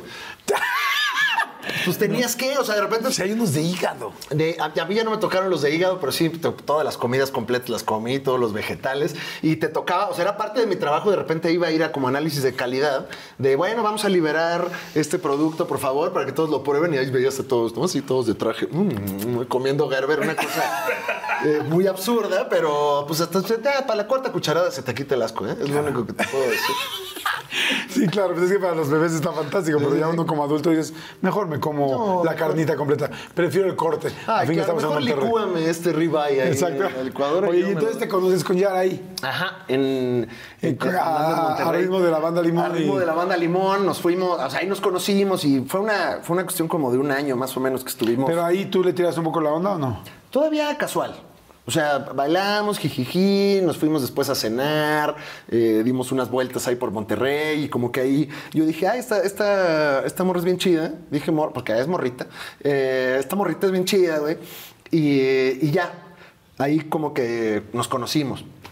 Pero poco a poco nos seguíamos ahí como que conectando. Yo por mi trabajo iba mucho a Monterrey y ella también venía. Ah, porque ya luego tú regresaste a México. Eh, sí, yo y, seguías, y seguías eh, trabajando con Seguía la empresa. en Nestlé, así, en estas cosas este, muy aburridas, muy de oficina. Nunca te tocó Quick. No, Ay, qué lástima. Se vea mi sueño trabajar en Nestlé en Quick. no, ni modo, Jordi. Pero conozco gente que te puede... Conozco gente que conoce gente, Que conoce gente que si quieres meterte un pase de quick, así. pero el de fresa. güey. el de fresa. Tres Uy, pinches así, vámonos. ¡Ah! Eh, no, me tocó nada más Gerber, güey. Nada más este negocio de, de bebés, que era muy divertido también, porque este, que- trabajábamos mucho con mamás y con bebés. Pero, ¿Y en qué momento te, te sales? pues, siete años después, siete años después de dedicarle mi corazón a la empresa. Al Coscomate. al, al consomate, consomate. a, a la consumidora y a todas estas chingaderas que me dijeron en la carrera. Entro a un curso de stand-up, como pues hay muchos ahora, pero en ese entonces era muy extraño. Un amigo que de, la, de la carrera me dice, oye, güey, hay que... me- la- la- el pitch fue el siguiente. Estábamos en una carne asada y me dijo, güey, hay que ser famosos. Y yo, a ver, te escucho. Te escucho, ¿qué plan traes? Eh, me Hay gusta. que ser famosos, Hay que ser famosos, ya bien pedo, hay que ser famosos. Y yo, dime, Javi Noble, ¿qué historia traes? Y, y me dijo, güey, descubrí que hay un curso de stand-up. Y yo ya en ese entonces ya consumía mucha comedia. Eh, como que siempre fui un híbrido del entretenimiento, como que por un lado toda la tele, me- me- siempre me encantó el entretenimiento nacional y yo veía a Miguel Galván en Laura Pico y a Andrés Bustamante y a Derbez y los veía a ustedes también en otro rollo y, y tengo muy arraigado toda, todo ese entretenimiento, pero al mismo tiempo me tocó internet. Entonces alcancé a ver algo de stand-up ahí, mucho South Park, mucho Simpsons, muchas cosas que me fueron como abonando y cuando me dijeron stand-up curso dije, ah, chinga, ¿cómo que hay? O sea, yo pensé que era nada más gente... ¿Curso? ¿Famosos? Yo pensé que era- ¿Aire acondicionado? Estoy ahí. Estoy ahí. ¿Hay aire? Ah, bueno, si hay aire, ahora sí estoy. Y tomé un curso de stand-up con Gon Curiel. De hecho, era el primer curso que daba él. Ok. Era la primera vez que él daba curso. Y me tocó el curso de stand-up y, y- y como que decía, no, ¿cómo que hay técnica? ¿Cómo que puedes...? Entonces, de repente, mi lado ñoño se prendió. O sea, yo veía a la gente que hacía stand-up y yo decía, no, estos son super personas que se paran en un Sí, y escenario se les ocurre decir cosas y, y todo se se les ocurren y qué chistosos son. Y dije, wow, son entre. Yo veía, veía mucho a Gabriel Iglesias, a Chris Rock, a Seinfeld, eh, veía a, pues, a muchos que te encontrabas, porque ahí en YouTube no había en ese momento restricciones de copyright. O sea, tú te metías y le buscabas lo que fuera y te salía. Y de repente mi, la- mi lado ñoño se prende como de, como, o sea, hay, o sea, es un texto, o sea, escribes, o sea, esto tiene un trabajo así de escritorio y dije, ah, me interesa, ¿no? Porque sí va con mi personalidad. Y me fui subiendo al escenario y me enamoré por completo. La primera vez que me subí fue en el Woco, un bar que está aquí en, en- en La Condesa, lo recuerdo muy bien porque no había público. Y, eh, sí. ¿No había en serio? No, no, pues nada, nada. A mí me tocó una época del stand-up muy juguetona donde pues no había mucho. Pero que había dos personas, tres. Pues ma- mi- la primera vez que me subí a un micrófono abierto fue ahí en el Woco y me acuerdo que éramos como 14 personas, de los cuales 13 y eran pues, este, comediantes queriéndose subir y había uno de público o dos, o sea, nada, era, estaba fértil. Y, y esa primera vez que te subiste, la gente se rió. Pues se rían ahí tus amiguitos del curso, ¿no? Como de, sí, sí es cierto, ¿no? Como que te apoyan. ¡Sí! ¡Eh! Güey, pero la primera vez me subí así de pantalón con gafete y camisa. O sea, yo venía de la oficina y fue de súbete al micrófono abierto. Y pues me fue bien, pero pues, pues ahí sobreviví. Y, y- No sentís angustia de madre, no se reían casi. no, al contrario, dije, ¿qué es esto? Te encantó. O sea, necesito más de esto y necesito sobre todo como dominarlo, como que me entró un hambre de esto hay que entenderlo y hay que, hay que saber cómo hacerlo. Entonces, porque tienes una cosa muy linda, que tienes un texto y lo puedes repetir, repetir, repetir y ir puliendo. O sea, hay una onda como de, de trabajo muy matemático en el texto que me hizo como medio adicto a, a clavarme en ese asunto y de repente pues me empezó a gustar más y más y más y tanto que pues de repente empezaron ya a pasar cosas y, y me hablan para ir a Estamparados, ¿no? El programa que tenía Adala en Unicable. Y, y yo dije, ¿qué? ¿Cómo? ¿La tele? Y así ahí vas a la oficina a pedir permiso. Este, perdón, este, mañana puedo no venir. Eh, ¿Por qué? Pues voy a ir a decir chistes a un lugar, ¿no? Claro que no, mañana ¿cómo que estrenamos? Gerber de hígado. Claro, ves que no hay espinaca y tú andas ahí burlándote. Y yo, no, no, no. por- Y entonces tenías que pedir permiso y ahí fui a la tele y como que después de un rato lo que me pasaba es que iba a la oficina todo el día y después iba al stand-up en la noche y ya llegaba yo a la casa a las 2 de la mañana. Ya vivíamos Yara y yo juntos. Porque en ese entonces ya, ya este, andábamos y decidimos irnos a vivir eh, juntos como para ver qué, qué pasaba. Y en eso me dice Yara como, oye, cabrón, ya, o sea, Ya era. ya rápidamente, no, eh, güey, llegas a las 2 de la mañana, cuatro días a la semana, este, tarde me despiertas porque tienes sueño ligero. eh, entonces, no, yo sé que esto da mucha alergia. Sí. Y, y entonces me dijo como, güey, pues yo creo que, hay que o sea, tienes que hacer algo al respecto. Y entonces entre ella y también el, el buen Gon, que fue de las personas, de las primeras personas que me dio trabajo y que me, que me echó muchas porras, pues de repente llegué a la conclusión de, pues hay que tomar una decisión y hay que quedarnos con uno. Y, y dije, bueno, pues quizás ahorita, en ese entonces tenía yo 26, 27 años de edad, pues bueno, igual este es el momento en el que tengo que tomar la decisión, ¿no? O sea, no, no, no tuve yo la fuerza ni el, ni el talante para hacerlo en la carrera, pero ahora es cuando me iba bien en la oficina, entonces dije, bueno, si renuncio y me desaparezco un año o dos, yo creo que todavía puedo conseguir trabajo. O sea, si, si fracaso, pues siempre puedo regresar. Y entonces, pues un día fui con mi jefa y le dije, oye, pues voy a, voy a renunciar. renunciarte. Me dice, ¿cómo qué? Porque no le, yo no le había dicho a nadie. Porque pues no me voy a dedicar a ser comediante. Y me dijo, ¿qué chinga? ¿Qué, qué te pasa? Lo cuento en el primer show que hice porque, ah, no, en el del mejor comediante del mundo, porque eh, justo le había renunciado a alguien antes para ser luchador, güey. ¿Quieres ser luchador? Que alguien, alguien más le había renunciado para ser luchador. Entonces me dijo, no, me estás chingando, no es cierto. Ah, o sea, antes le había Antes le había renunciado a alguien más para dedicarse a la lucha libre. Entonces llego yo de, vaya, voy a ser comediante. Y fue como, no, ya, ¿dónde está la cámara? Ya, como chingan. Eh, y ahí renuncié. Y, y ya. ¿Y quién se encargó de los gastos en ese? Yara. O sea, ya. O sea, hicieron un buen equipo. Sí, no, no. ¿Qué te claro. dijo ella? Ella, no, ella, no, es chingoncísima. Ella desde el momento uno fue, vas, güey. No, tú eres bueno para esto, tú dale, yo te apoyo. Los dos trabajábamos en oficina, entonces renuncio yo y ella se queda como el sustento con el sueldo fijo y yo me voy a, a- a explorar el asunto. Y no te sentías raro así de, "Madres, no estoy cooperando en el departamento. No, ¿eh? No, no, para nada. No, y, y pues ya cuando ya me estabilicé yo, que la verdad fue bastante rápido, o sea, afortunadamente la vida ha sido muy, muy linda conmigo en, en el aspecto laboral, aunque me ha golpeado en el aspecto familiar y personal en algunas ocasiones.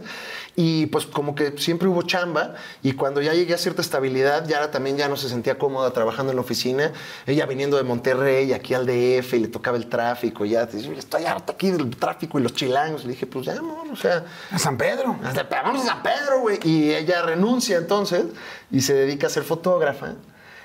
Y en ese entonces, cuando ella renuncia, le digo, pues ahora que yo ya estoy estable, no te preocupes. Ahora yo le meto. soy el que le meto y tú dale a la, a la- a la fotografía. Ah, qué padre, qué- qué- y qué- qué- buen equipo hicieron. Así nos equilibramos y ahorita, bueno, ya se dedica a la foto y tiene su estudio y le va muy bien.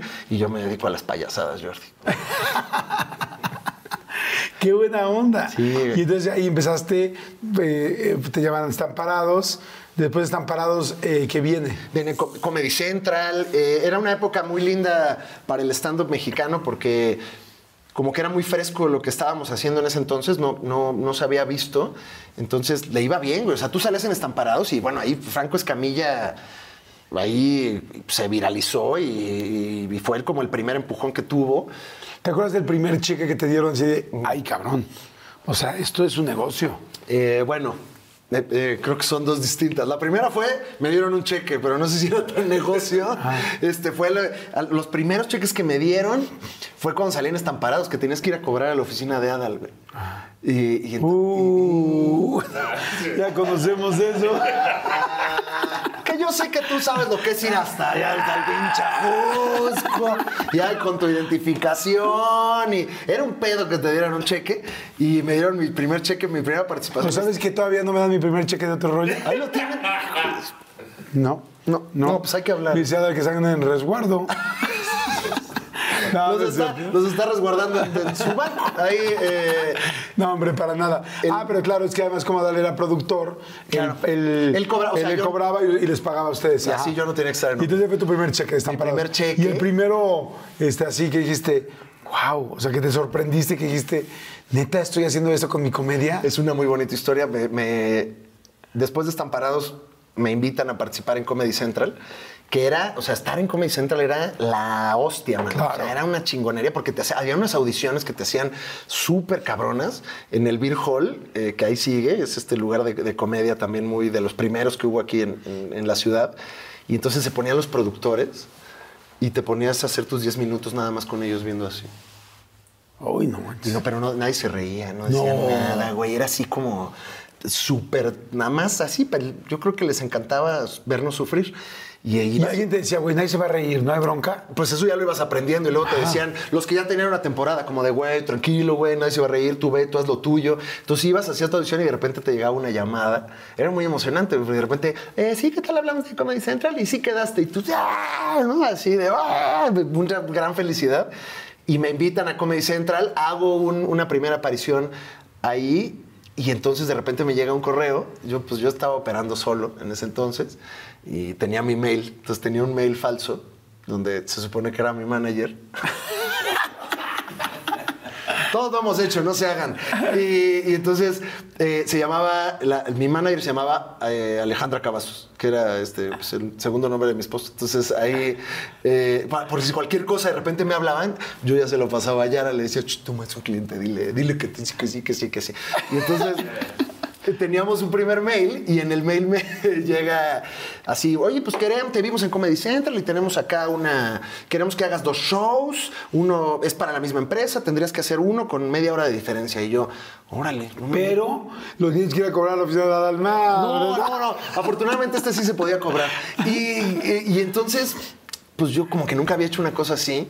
Y dije, pues lo vamos a mandar así, chonchón, ¿no? Para la época. Lo dije. Tanto. Como que la verdad me dio mucha inseguridad hacer el show. Yo nunca había hecho un show así privado de ese tamaño. Había hecho cumpleaños y bautizos y como cosas ahí bien meadas, pero no, no por los cumpleañeros, sino por, por el talento, la verdad. Y, y de repente era como un show corporativo grande, ¿no? Y yo así de puta, pues lo mandé alto. Y de repente, perfecto. Perfecto, te lo aceptamos. Y yo, no mames, ¿en qué pedo me metí? Y, y- y me dice, no, pues eh, vente una junta para no sé qué. Y yo, perfecto, muy bien, ahí los veo. Y de repente ya como que voy manejando y es como una zona industrial. Y de repente era una empresa, me doy cuenta que es una empresa que hace una pieza de metal, ya sabes, así llegué a la, a la fábrica y tenía una vitrina, nuestros productos y un tornillo, ¿no? un tornillo. Un tornillo, así una machicuepa de aluminio. Y yo, ¿qué hacen estos cabrones? No, no, no, no. Y entonces me, me, me ponen, entro al, al- al cuartito con los de recursos humanos que eran los que estaban organizando el evento y me dicen, Alex, estamos muy contentos de que estés aquí. Vimos tu show en Comedy Central y dijimos, no, hombre, este tiene que quedarse. Y yo, ¿de cómo les digo que no tengo show? O sea, yo hice los 15 minutos de Comedy Central. Y tengo así 20 rascándole, ¿no? Y es como, no, pues queremos que nos hagas una hora. Y yo, no mames, ¿cómo le voy a hacer? Yo nada más pensaba esto todo así en la junta. Y bueno, déjate. Tornillos, tornillos, tornillos, Tornillos, déjate platicamos. Primero vas a dar un show para todo el personal directivo, ¿no? Como para toda la gente de traje. Eh, y luego, después de ahí, agarras tu coche y te vas al otro show que es para todos los obreros de la planta. Y yo, no mames. No, no, no, ¿cómo el qué? ¿Cómo? Sí, no, pero no te preocupes porque fíjate, nosotros somos nuevos en el Departamento de Recursos Humanos. Este es nuestro primer proyecto. Ya nos dijo el director que esta es nuestra primera prueba para ver si aquí seguimos.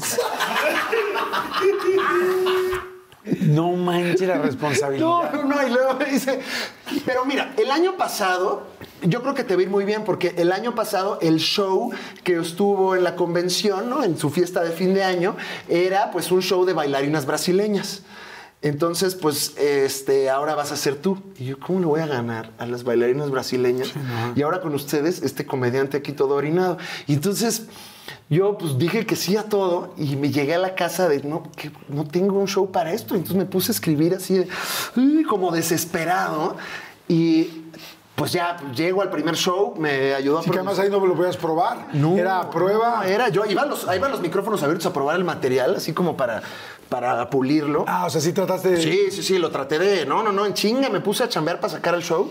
Y el, y el, y el primero me va bien. El de los ejecutivos. El de los ejecutivos, como que lo sacamos, eran Godín, yo traía como que también material de eso, y conectamos y todo bien. Y luego agarro el coche, te vas al otro show, y entro a un salón de fiestas, así desde que me bajo del coche nada más escucho. Y yo, no, no, no mames, no mames, no mames, no mames, no mames, no mames. Y así entro Qué al salón. bello, cuando me haces- 600 obreros de la planta bailando allá así en la pista. Y yo, no mames, que ya están bailando, güey. ¿Cómo le voy a ganar yo a qué bellos son tus senos de hombre? O sea, yo ya. No, ¿qué?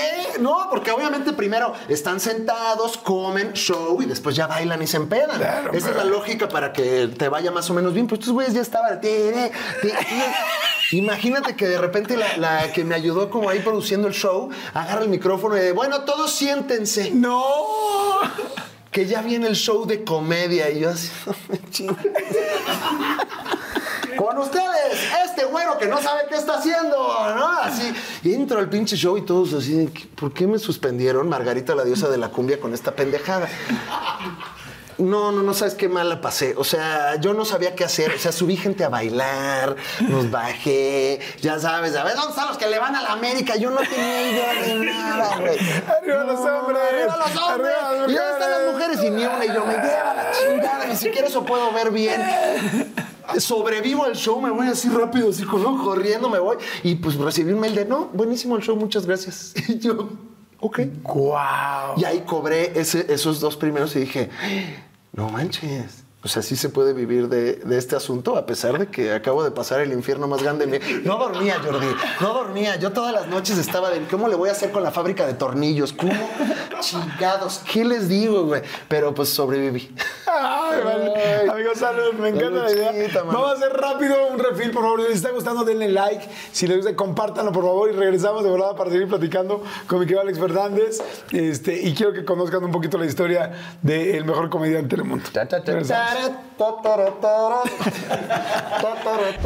Este, entraste, estuviste en una película que se llama Malvada, ¿no? Es correcto, mi primera experiencia cinematográfica. Pero que además te tocó hacer un semidesnudo. Eh, desnudo completo. ¿Te dio nervio o no? Pues no, como que no dejé que el nervio me alcanzara, ¿eh? Eh, de hecho, es pues, muy simpático porque pues tienen un orden para grabar toda la película y tú no, no lo tienes tan, tan claro, ¿no? Claro. Eh, entonces fueron cinco semanas de rodaje aquí en la Ciudad de México eh, y el, el- el departamento donde vivían los tres personajes era, estaba en la Narvarte. Y estábamos grabando justo en la semana de la Narvarte y pues de repente te llega así ya tu día, el llamado el día siguiente y yo, ¿qué cenas son? Y yo, ay, mira, es la del desnudo. Ok, bueno, pues ¿qué vamos a hacer? Pues nada, pues porque tampoco te era mi primera, yo no quería pues, ser el güey que, pero ¿cómo que me voy a encuerar? ¿Qué es esto, no? O sea, como que yo dije, pues lo que necesita el cine. Y de repente llegas a tu, a tu camper y te cuelgan los de vestuario, todo el vestuario y pues nada más vi así un calcetincito. Un calcetincito. Como un calcetincito así como color, color mi piel. Eh, y yo, oh, hoy es el día, ¿verdad? Eh, um, entonces dije, bueno, pues a ver, y te lo pones y es como una bolsa. Es como una media. es como una, es como una bolsa así medieval donde guardas tus gemas, ¿no? Tus monedas así de Game of Thrones. Y, y entonces, pues pones tú el, el- el- lo, lo llamé el pone huevo y pones así tu, tu asunto este aquí y tiene un, tiene un elástico que lo jalas y le haces un nudito. Entonces, como que lo traes así encalcetinado. Pero no se ve. No, no se ve, pues se ve nada más ahí un. Pues traes una bolsa de, de tu color. eh, y entonces. dijiste, pues que la bolsa se vea por lo menos un poquito grande. No, yo dije, mira, es de mi talla. O sea, yo no quería. No quería tampoco pedir más grande, más chico. Entonces, de, de- de hecho, le mandé una foto a mi esposa de mira hoy que me tocó en el trabajo. Así. Y me dijo, no, pues órale, va. Eh, y ya te pones tu batita. Y es muy simpática esta caminata en la que vas del camper al, al- al set, así de, ok, sí, bueno, pues ya, pues esto es lo que hay que hacer. Ahí te vas como boxeador ahí, de, bueno, bueno, y llegas y la verdad todo muy profesional. Eh, suena muy cliché, pero pues todo el mundo bien calladito. Y nada más te dicen, bueno, eh, hacemos un ensayo, Alex, si quieres no te quites la bata. Y de repente como que ya alguien de, no, sí, ya quítatela. Y yo, bueno, pues ok. Y ya, pues te la quitas y ahí estás con el chile ahí oreándose. Pero pues ya está- estás tan en el calor de la escena que la verdad va. Pues como que no. Sí, no- ya estás clavado en lo Sí, que vas a ya es como cuando vas al proctólogo. es ya, ya estoy aquí, Claro. ya me están checando. Vámonos con Tenga todo. sus mano. rosas. Vámonos, tenga sus rosas. A ver cuál. Eh, Beso a la mano y vámonos con todo, mano. O sea, como que ya Claro. la, la- la viví ahí. Pero fue una experiencia muy linda, Jordi, porque justo también en ese entonces, pues estábamos en plena pandemia. Y, y yo me encontraba eh, pues en depresión, la verdad, eh, que también es parte del, del tema del, del show ahora que vamos a hacer en el auditorio. Y, y para mí fue como una bocanada de aire fresco ir a trabajar al cine y conocer a gente tan maravillosa que yo sé que el cine mexicano tiene muchos estigmas y hay, hay muchas cosas que, que mejorar siempre, pero me encontré con un crew maravilloso que yo no sé, mira, cómo le fue a la película y no me importa. O sea, el- eh, me lo decía Giselle Curry, la, la protagonista, me dijo, pues nuestro trabajo es aquí, en el set. Ya lo que pase después, pues bueno, pues ya es la magia y, y lo que suceda allá afuera, pero nuestro trabajo es aquí. ¿Y por qué andabas bajoneado? ¿Bajoneado a nivel de depresión? A nivel sí, sí, sí, a nivel anímico, eh, que lo platicábamos ahora que, que nos vimos en, en tu programa de radio, que pues no sé, es lo, es curiosa la depresión. Estoy tratando de disectar el animal porque también de eso va, va el show y, y creo que una de las maneras en las que estoy afrontando pues yo creo que también es, así es mi personalidad. Cuando de repente encuentro cosas adversas, pues con, pues con comedia, ¿no? O sea, como que me gusta me gusta enfrentarla. Siento que, siento que cuando enfrentas algo con comedia, eh, no estás dejando que te gane. ¿No? O sea, es, es, mira, yo estoy, yo estoy por encima de ti, situación horrible, adversa que me está pasando. Y no, pues obviamente yo no sabía que estaba deprimido. Em- Cae la pandemia, que, y pues lo primero que me pasa es que me quedo sin trabajo en el escenario Claro. era paradójico porque sí tuve chamba. Tuve chamba con marcas, tuve chamba de shows privados, de shows este, En digital. digitales, sí, que era así de los hacemos. O sea, Claro. yo no me puedo dejar de mover. Y estuve trabajando muchísimo. Entonces era una paradoja de estoy trabajando mucho. O sea, realmente no estoy. Hay mucha gente que le está pasando horrible en este momento económicamente. Y aquí sí hay trabajo. O sea, no, no, hasta yo me sentía como de no, yo no me puedo quejar porque, porque sí tengo trabajo, pero me quitaron lo que más amo y lo que me da mucha vitalidad a nivel laboral, que es el escenario. Te vuelves, pues tú sabes, te vuelves adicto un poco a, a- a subirte a un escenario y, y entretener a la gente y la risa es muy poderosa y me encanta, me encanta poder entretener y de repente fue de pum, dos años de no, nada. Y eso se me fue mezclando pues con, con la vida, con estar encerrado, con muchas cosas que es difícil definir porque el diagnóstico de la depresión no es tan, no es tan lineal, ¿no? No es una cosa de... Pero en algún momento te dijeron, sí, tuviste depresión, o sea, Sí. clínica. Sí, mi psicóloga fue quien me ayudó a, a darme cuenta de eso, porque empecé con mucha ansiedad. Ah, empecé como empiezan todos los problemas emocionales, durmiendo mal, ¿no? O sea, era como la hora de, dormir. ¿Qué, qué, qué cabrón es que llegas a un punto en el que te da miedo irte a dormir. Wow. Está, que dices, no mames, es que cuando me acuesto, Empiezan los problemas. empiezan, los demonios, güey. Me acuesto y empieza, eh, se- como que se activa esta voz que te empieza a decir que no eres bueno para nada, no eres importante, nadie te quiere. Me pasó que al mismo tiempo que yo estaba sufriendo estas cosas, eh, mucha gente empezó a tener mucho éxito a nivel comedia, ¿no? Eh, un ejemplo es La Cotorriza, que han estado aquí con ustedes. Entonces yo los veía que les iba re bien y mi primer instinto fue como compararme con ellos. Y, y los quiero mucho, ¿eh? No es este, o sea, esto es lo que me pasó emocionalmente a mí, no tiene nada que ver con ellos. Pero yo los veía y decía, no me chingues, güey, estos güeyes sí los están viendo, sí están en un escenario. Empiezas a tener estas, estas Sí, como dudas. estas- eh, sobre todo estas frases que ya cuando las analizas y te das cuenta de es que ellos sí los están viendo, es que ellos sí existen, ¿no? Empiezas como a decir estas cosas eh, en las que tú nada más te vas Sí, bajando. como achicando y cada esa vez más. vocecita adentro te empieza a decir como tú no, tú no, tú, Tú no. no, y yo decidí que, que, pues no, no, no quería eh, te- tener tanta presencia digital en ese entonces y, y me fui como que pa, achicando y eso me daba mucha ansiedad. Entonces yo me iba a dormir y decía, no mames, güey, te fuiste a trabajar a esta cosa que yo pensaba que era invencible el stand-up, ¿no? Dije, pues la gente siempre quiere reír. No importa si te está yendo mal económicamente, siempre va a haber alguien que va a querer ir a un show. Pero de repente nos encontramos con un planeta en el que no puedes ir a un show. Ajá. No, no, no, pues no la veía venir, güey. Yo creo que nadie del teatro, del espectáculo, de, de las artes escénicas se esperaban algo así y no supe cómo manejarlo y, el- y- y en las noches yo no dormía, una ansiedad así a tope. Entonces voy a, a- a terapia, me acerco con mi terapeuta, que de hecho era, te platicaba que es mi terapeuta de cuando yo, cuando murió mi papá, porque dije, no, pues yo ahorita, uy, no, no, ni confío en nadie, ¿con quién vamos? Pues con la persona que recuerdo que me ayudó mucho, Como el pediatra de Ross and Friends. Ándale, ándale, ándale. así, como un poco así. eh, y, pero afortunadamente es maravillosa mi, mi terapeuta y me ha ido desenredando todos los demonios. Y ahí fue cuando de repente llegamos a un punto en el que me dijo, no, pues Alex, yo creo que sí, ya tienes depresión. O sea, ya estás cayendo en una espiral de... de- la, la depresión es, es muy engañosa, porque no la... No, no la ves venir, o sea, no te dice que la tienes, es una enfermedad que no, no sabes que tú la tienes, que es una enfermedad, que es un desbalance químico, Claro. que no tiene nada que ver con, con, la, con tristeza, ni con echarle ganas, ni con, eh, ni con un enfoque positivo, ¿no? Es- realmente tu cerebro químicamente no puede manejar lo que está pasando.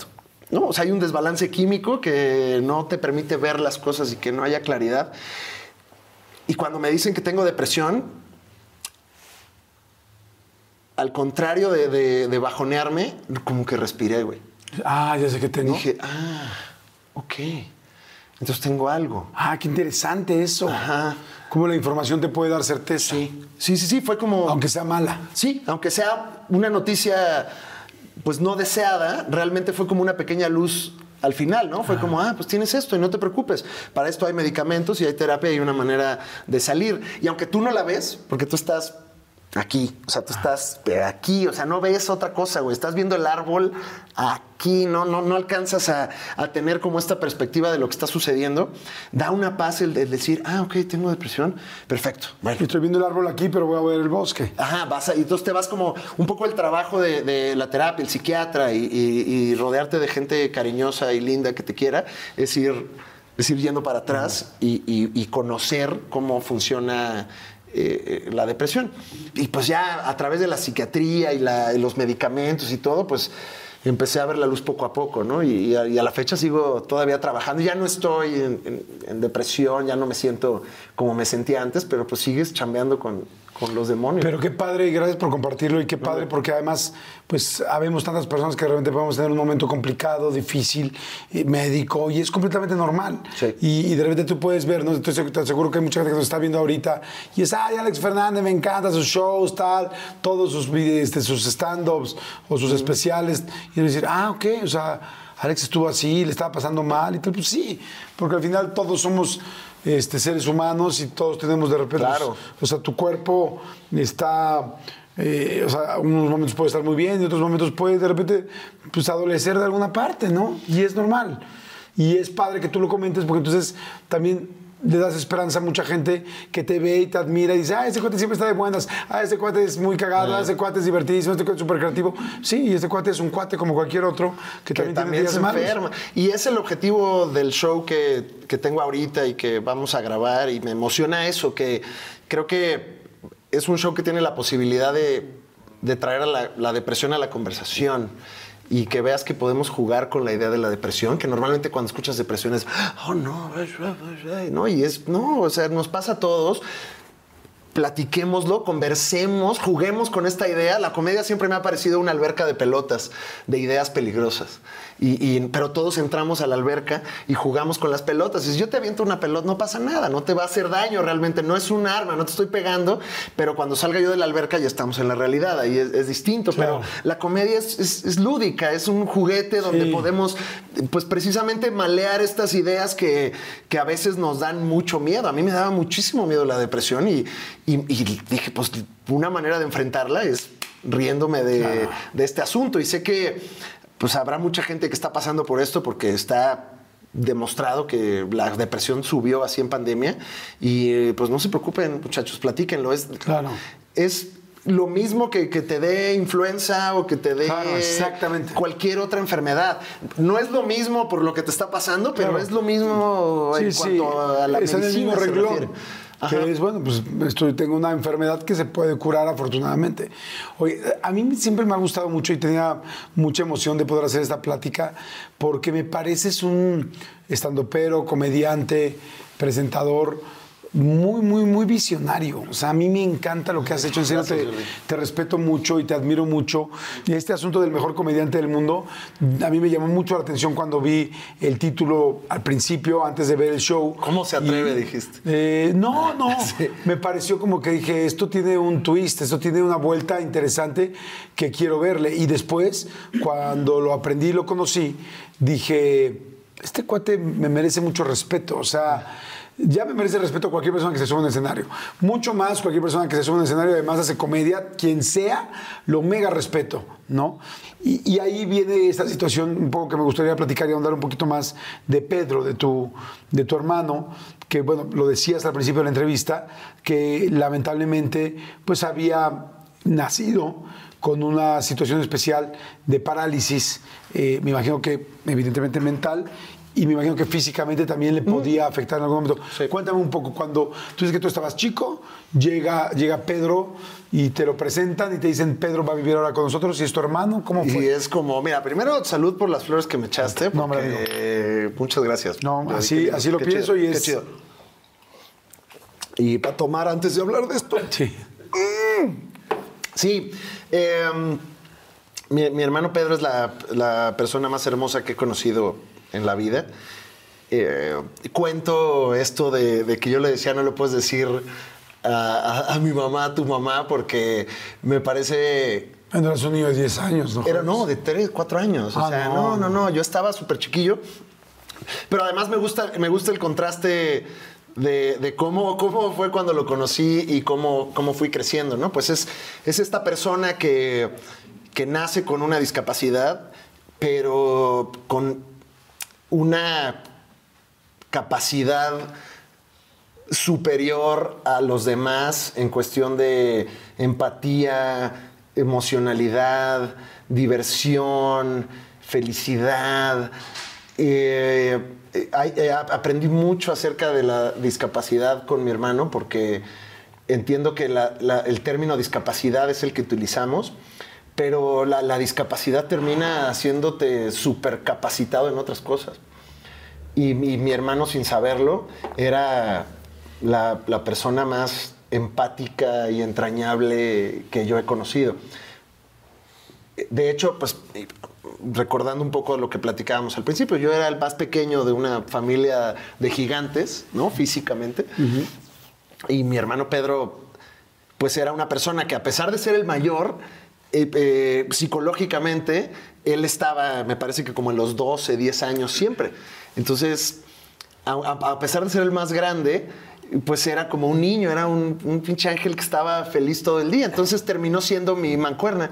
Claro. Éramos, pues jugábamos todos los días, porque todos mis hermanos ya estaban trabajando, estudiando y haciendo cosas. Claro. Y Pedro estaba, también iba a la escuela, pero en la tarde pues estábamos él y yo en la casa, entonces jugábamos juegos de mesa con los monos, era, era mi pinche, este... Sí, era tu hermano. Era mi hermano, hermano, con el que no pude además- exacto, y además- tener una relación así con los mayores por, por una cuestión de tiempos, de timings, lo pude tener con... O sea, era más cercano que tus otros hermanos, Sí. simplemente por la edad. Claro. ¿Cómo es tener un hermano con parálisis cerebral? Eh, En la parte complicada y en la parte Sí. positiva. Sí, creo que la, la parte, la parte complicada era la parte social, ¿no? O sea, cuando, cuando estabas en, en- en sociedad, a mí me daba como mucho de chiquito esto de, ay, ¿por qué se le quedan viendo? ¿Y por qué, y por qué lo están como discriminando? ¿no? Como que yo reaccionaba un poco así negativamente, pero Pedro era tan cabrón, Jordi, que cuarto al que llegaba se ganaba a todos impresionantemente. Y, esa era como la lección más, más cabrona. O sea, era como, güey, este güey, a pesar de tener una discapacidad, tiene este superpoder de embelezar a todos con su actitud. Y, y- y, pues para él, él entendía que tenía una discapacidad. No lo entendía como nosotros, pero él entendía que era distinto y le valía madre, güey. ¿Te decía alguna vez o no? Pues no, él- o sea, él, él decía como, ah, bueno, pues sí, pues tengo esta discapacidad física. Él nunca vio la discapacidad eh, aquí, él, él- él la veía motriz porque, pues, porque, pues, se veía. Eh, ¿Pedro podía caminar? Sí, pero era totalmente independiente, con ciertas limitantes, pero una persona que, que podía llevar el día a día solo. Y eh, pues era mi escudero y éramos este, uña y mugre. Y, em, ¿Dormían en el mismo cuarto? Dormíamos en el mismo cuarto. arriba, el abajo. Era con el que yo podía tener una conversación a mi nivel, o sea, a mi nivel de niño, a pesar de que él tenía 40 años y yo tenía 12, la única persona que me entendía era él. ¿No? Y, y ahí es donde empiezas a, a apreciar como muchas cosas de, de la discapacidad. Es como, claro, o sea, donde tú ves alguien que se comporta como niño, yo veo a alguien que sí conecta conmigo. ¿no? Y, eh, y pues, pues, no sé, la pasábamos juntos todos los días, a todas horas, y, eh, y- pues fuimos creciendo y, siempre, yo creo que era el, centro de, nuestra familia para, para todos nosotros. Y desgraciadamente, pues un día le detectan cáncer de esófago. Y bueno, Con la condición eh, que tenía sin el cáncer, ¿iba a vivir muchos años? A él le dieron, me parece que le dieron una expectativa de vida bajísima cuando nació, que a la cual él le dijo, me la pela su expectativa de vida, Sí, doctores. porque tenía 30 años. con- No, no, no, era un roble, güey. O sea, ahí es donde, donde fue lo más difícil para mí de, de todo el proceso con mi hermano, porque estás hablando de una persona completamente sana, ejercitada, porque el güey, o sea, el esfuerzo físico que era para él moverse y operar el día a día, pues el güey estaba corriosón así, o sea, estaba casi mamadín. Entonces, eh, completamente sano, nunca se enfermaba, es una persona que comía en casa todos los días, que no era malo, que no mentía. Y ahí fue donde era pues, la paradoja de por qué entonces a esta persona le da cáncer. Claro. Le diagnostican, diagnostican cáncer en el esófago, que es uno de los cánceres más, más peligrosos que existen porque es asintomático. Eh, todo esto lo aprendí eh, este, pues, a golpes, ¿no? Pero tanto el cáncer de colon como el de esófago son dos de los más peligrosos porque Son no- muy silenciosos. no, son muy silenciosos y cuando te das cuenta las cosas ya están complejas, ¿no?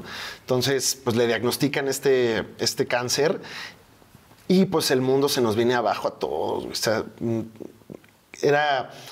Es curioso el cáncer, es una enfermedad, eh, no se la deseo a nadie, nunca. Em, pero es una enfermedad que, que creo que es muy filosófica. Es una enfermedad que, que nos te pone a pensar, te pone a, cuestionarte muchas cosas de, de la humanidad misma. Y pues obviamente lo primero que me pasó fue ¿por qué?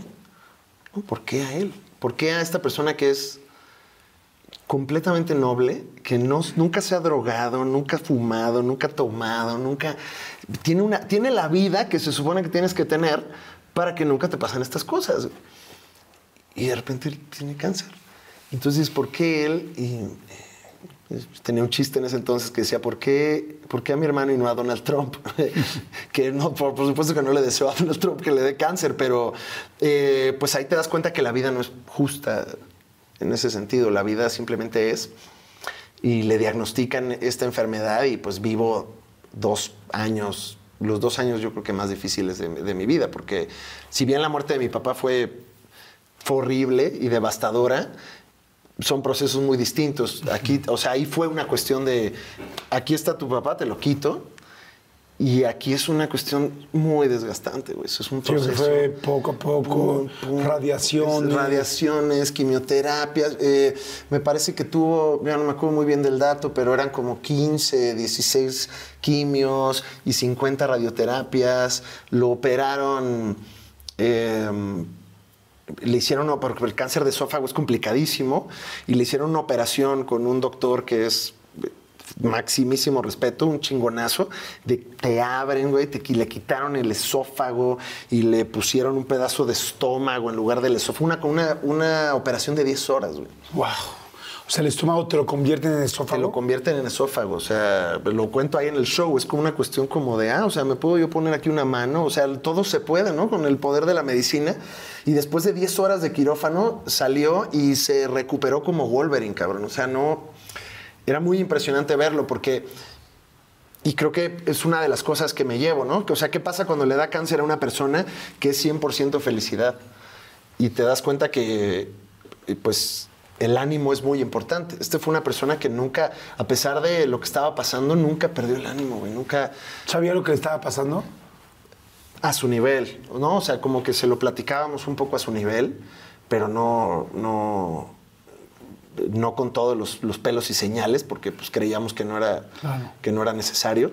Y Cuando entra esta operación, me imagino que había riesgos altos. Sí. Una operación como esta. No, no, no, eso es, es un volado, güey. O sea, me acuerdo que antes de. O sea, imagínate que ya para este entonces ya. Pero nada más, o sea, como para, para, para retomar lo que te decía hace rato, cuando lo llevaba yo a sus, a sus quimios o a sus radioterapias, porque una de las ventajas de que somos una familia muy numerosa es que pudimos repartir el estrés de esta situación que es complejísima. Y entonces a veces era, no, yo hoy no puedo, ve tú, yo no puedo, ve tú, yo hoy sí voy, y ahí nos fuimos apoyando. Y me lleva, me- lo llevábamos a quimioterapia o a radioterapia y salía abrazando gente y todo, no mames, Pedro, vente para acá, y no sé qué, y todo el mundo lo amaba, güey. Es como, no, no mames, pues este güey parece que no tiene cáncer, güey. Y, eso era, o sea, me, me, me acuerdo mucho que en ese momento pues yo seguía trabajando y estaba grabando un, un blog que se llama Deportología, que, que era un proyectazo que disfruté mucho con mis amigos, con Diego y con Richie.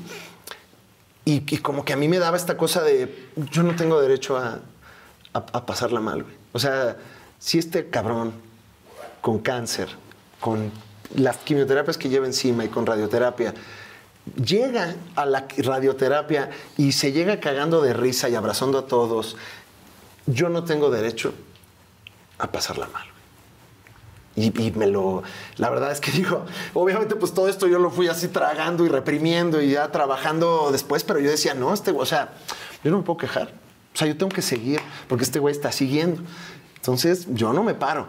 Y, eh, y pues. eh, eventualmente, cuando llegamos a la, a la operación, esto, esto fue súper, súper doloroso porque pues ya se lo van a llevar. O sea, lo cuento ahí en el show.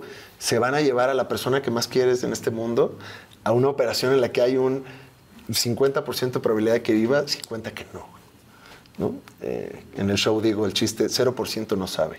Pero eh, es súper raro. Y justo cuando nos estamos, cuando se están llevando a quirófano, me dice el güey, ahorita regreso y regresando quiero que me pongas tu especial. Me dijo, porque ya tenía el primer especial de Netflix. Y no, no, no, mames, no, no, no. O sea, es, es claro, o sea, es- sí, sí, Pedro, aquí vamos a estar. Y como que siempre me recordaba que no podíamos, o sea, no podía bajar la guardia, güey. O sea, ahí teníamos que, que estar. Y sale de esta operación y la saca con 10, excelente carita feliz, güey. O sea, lo abren, lo aman, sale perfecto, pero el pinche cáncer es, es culero. Y, y regresó, regresó a los seis meses. Eh, lo cual es horrible, pero pues yo agradezco que tuvimos seis meses más a mi hermano. Claro. ¿no? Y él, y él platicaba con una enfermera y le preguntó que sí, que quién era Alejandro Fernández. Sí, ese es, es como el momento en el que me hace clic todo el, el, el nombre del especial, porque mm, pues las cosas se van complicando con el cáncer, cada vez es mucho más crudo y más difícil. Y en una de las noches que me quedé yo ahí con él, eh, después de su operación, estaba de veras que a pesar de esta operación, él cotorreando con todas las enfermeras. Y, y lo estaba bañando la enfermera y yo estaba ahí sentado eh, en el cuarto y escucho que la enfermera le dice, eh, ah, no, mi hermano le dice a la enfermera, oye, no sé si este, ya conoces a mi hermano, que es comediante, y conoces a Alex Fernández, y como que la enfermera dice, sí, sí, sí, Alex Fernández, ¿quién? El de como quien pierde una estrella.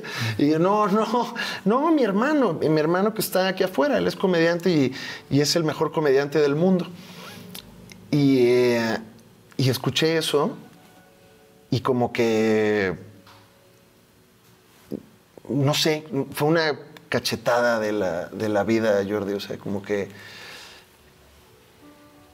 dije, esto lo tengo que contar de alguna manera. Yo no sabía si mi hermano iba a ser, si iba a salir bien o iba a salir mal, si iba a vivir o no iba a vivir. Yo dije, no, no, no, o sea, esto, este nivel de amor y este nivel de, de profundidad emocional y de, y de lucha a la adversidad, jamás lo había experimentado. Esto, esto yo lo tengo que contar. No sé cuál sea el fin. No sé si sea un final feliz o un final triste. Pero esto lo tiene que conocer la gente porque además mi hermano era muy amante de la televisión y del entretenimiento. Y me, y cuando eso sucedió, dije, yo no sé si esto va a pasar o no, pero yo le quiero cumplir a él el sueño de que esté inmortalizado en la televisión. Y que quede para siempre marcado y, yo creo que él lloraría por estar ahí en Netflix o donde fuera, ¿no? Y dije, no, esto hay que convertirlo en un show. Y desgraciadamente, pues después de seis meses y después de, la operación, pues el cáncer regresó, porque el cáncer es un hijo de la chingada, y regresó y, pues nos lo quitó. Pero, y es lo que digo ahí en el especial, ¿no? O sea, pues mi hermano dijo que era el mejor comediante del mundo y si él lo dice, yo lo creo. A mí me, encantó cómo lo manejaste y, y sabes que me encanta ver que, pues que tu hermano, en este caso Pedro, con supuestamente diferentes eh, herramientas, quizá que pareciera que una persona con parálisis cerebral puede tener menos herramientas, resulta que tiene más. Tiene o sea, que tiene un corazón más grande, que te puede eh, apapachar y controlar y contener cuando lo necesitas. Y además, ahorita que te escucho, este, también impulsar, ¿no? Porque dices, yo llegaba a mi show y decía, si este güey puede, yo puedo. Si él llega sonriendo así, con cáncer, con la situación que tenga, yo me impulsa. Y entonces yo no me voy a parar y voy a seguir y voy a seguir y voy a seguir. Y que él llegue y que le diga a la enfermera, mi hermano es el mejor comediante del mundo. Uf, o sea, porque lo cree, 100%. Y, y te hace creértelo a ti. Y eso es algo, puta, súper inspirador. O sea, eso es algo que es- realmente hay gente que tiene un ángel que toca más allá de lo que nosotros podemos tocar. Y definitivamente era Pedro y muchísimos Pedros que seguramente hay en muchas casas que nos están escuchando o situaciones que están viviendo. Y, y cuando tú terminas el show y dices, si él cree que yo soy el mejor comediante del mundo, entonces yo lo creo. Y eso me encanta. Y, y- y yo la verdad te quiero agradecer la plática, te quiero agradecer poder platicar, reírnos un rato, divertirnos otro y también conocernos de corazón a corazón eh, a ti, mi querido Alex. Te quiero dar un detalle muy chiquito, pero desde mi punto de vista muy significativo. Es el, el póster de tu show, pero yo creo que este es el show que no te has dado cuenta tú. Y es Alex Fernández, el mejor hermano del mundo. Ay, qué bonito, güey. Yo creo que. Yo creo que eso es lo que. Pedro, además de pensar que eras el mejor comediante del mundo, también te convertiste en el mejor hermano del mundo. Tu forma de hablar de él, de tus hermanos, de tu familia, de tu mujer, eh, de quien eres, te hace ese mejor hermano del mundo. Y, y estoy seguro que cada uno de tus hermanos, otros cinco hermanos, eh, lo sienten y, y seguramente fueron también para él, pero no había visto nadie que hiciera comedia y al mismo tiempo sacar estos dolores y pudiera eh, convergerlos. Si no han visto este especial y todos los demás especiales de Alex y ahora el de Toronja, que sin Toronja, que evidentemente entenderé que habla un poco de la depresión de lo que hablamos hoy, véanlo. Pero eres un cuate bueno, Alex, y no estoy hablando de talento, Sí. estoy hablando del ser humano. Y seguramente, así como para ti, eh, para, él, para él eras tú el mejor comediante del mundo, eh, también eres el mejor hermano del mundo. Ay, qué lindo, mi Así Jordi. es Muchas que- gracias. Déjame no, darte amigo, un abrazo. igualmente. Qué lindo, güey. Igualmente, es, es la realidad, es lo que eres, lo que inspiras y, y por algo, afortunadamente, transmites tanto, porque sí hay mucha risa, pero atrás de ti hay mucho corazón. Gracias. Mira, también me- eh, ha, ha sido un proceso porque de repente entré a este mundo donde la fama es lo más importante, ¿no? Parece. Parece que lo importante es que tengas views y que tengas followers y que, y que, te, y que estés, ¿no? Y que seas el más famoso. Y, pues después de que me han pasado estas cosas y de tener la capacidad de utilizar la comedia para conectar o para inmortalizar a mi hermano, porque la verdad este especial está hecho para que Pedro se quede ahí para siempre. Yo no sé si lo van a ver 10 o 20 o 15. No, no sé, no, y no me importa. O sea, lo que me importa es que ahí hay un documento de, de- de mi hermano y creo que a este mundo venimos a eso, no venimos a, a la fama, venimos a, a- a tocarnos entre nosotros y, y- y creo que de eso se trata también la comedia, de reírnos, divertirnos y de conectar. Así que muchas gracias, Miguel. Gracias, amigo. Gracias por haber venido. Gracias por dejarme conocerte un poco más. Gracias por dejar a la gente que te conozca un poco más. Este es un gran show. Este eh, también los anteriores. Eh, todo lo que has hecho se hace con mucho corazón y te felicito. Tienes mucho talento, pero como te dije, todavía más corazón. Y le mando un saludo a toda la gente que tenga a un familiar, hermano o alguien que nos esté viendo que tenga alguna condición especial, porque especial suma. Eh, suma mucho más mucho más. especial que nosotros que no tenemos esos poderes. Exacto, y, y te felicito por tu trabajo, por tu carrera. Saludo a toda tu familia, qué familia tan más bonita que se han sabido eh, abrazar de esta manera. Y, y- y que bueno, seguirte disfrutando mucho con los siguientes shows, con lo siguiente que venga, con esa, eh, no sé si existe esta palabra, pero con esa temeridad Sí. con la que has actuado, porque la gente que se avienta a hacer cosas distintas consigue lugares y fronteras diferentes. Y eso has hecho tú, y por eso teníamos tantas ganas de que vinieras a la entrevista. Ay, muchas gracias, Gracias y felicidades, amigo, por todo lo que has Y hecho. al contrario, te agradezco. Este espacio eh, es, es muy lindo, es, es- es muy bonito poder eh, conectar así también y que la gente conozca pues las historias que pues podrán ayudar o no. También gracias, güey. Gracias a ti por entretenernos y por estar y por... eh, yo sé que lo que haces lo haces en, en la buena onda y, en- en- me lo decías el otro día, ¿no? Eh, el objetivo de la entrevista es pues dejar algo de alguien, ¿no? Para, para que se quede Para ahí. todos. Para todos. Y eh, lo haces muy bien, estás muy cabrón. Y muchas gracias. Y no me estoy quebrando aquí de veras, es porque estoy. Este, ha sido. Estoy muy emotivo, estoy muy revolvido este, y revuelto también. Eh, No, fíjate que mucha gente me pregunta que si el objetivo es que la gente llore en la entrevista. Digo, no, ese no es el objetivo. El objetivo es que podamos dejar algo que nos sume a todos, empezando por mí. Yo siempre he sido el primer eh, eh, lector de mis libros, el primer eh, aprendiz de las entrevistas. Yo tengo el mejor trabajo del mundo, así como tú, el mejor Claro, comediante y el mejor hermano. Yo tengo el mejor trabajo del mundo. Poder sentar aquí a gente que admiro y poderle aprender. uf, No, estoy feliz, amo, amo mi trabajo y amo que, que lo podamos compartir y que ustedes lo puedan ver también. Muchas si les gustó, compártanlo. Y, este, y gracias a todos, que tengan un excelente día. Y gracias, Alex. Y vean, vean, en serio, donde lo encuentren, véanlo porque es fantástico. Gracias, amigo. Muchas gracias, Muchas gracias. Que estés muy bien. Arriba. Nos vemos en la siguiente. ¿Qué con las entrevistas?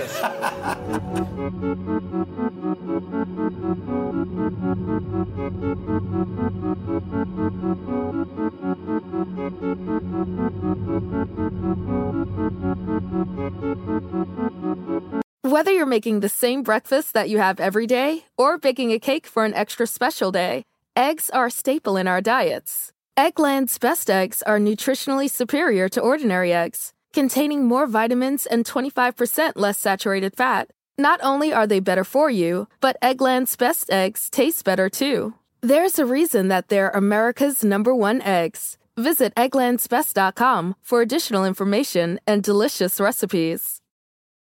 Con Verizon, mantenerte conectado con tus seres queridos es más fácil de lo que crees. Obtén llamadas a Latinoamérica por nuestra cuenta con Globo Choice por tres años con una línea nueva en ciertos planes al Nemery. Después, solo 10 dólares al mes. Elige entre 17 países de Latinoamérica como la República Dominicana, Colombia y Cuba. Visita tu tienda Verizon hoy. Escoge uno de 17 países de Latinoamérica y agrega el plan Globo Choice elegido en un plazo de 30 días tras la activación. El crédito de 10 dólares al mes se aplica por 36 meses. Se aplica en términos adicionales. Se incluye hasta 5 horas al mes al país elegido. Se aplican cargos por exceso de uso.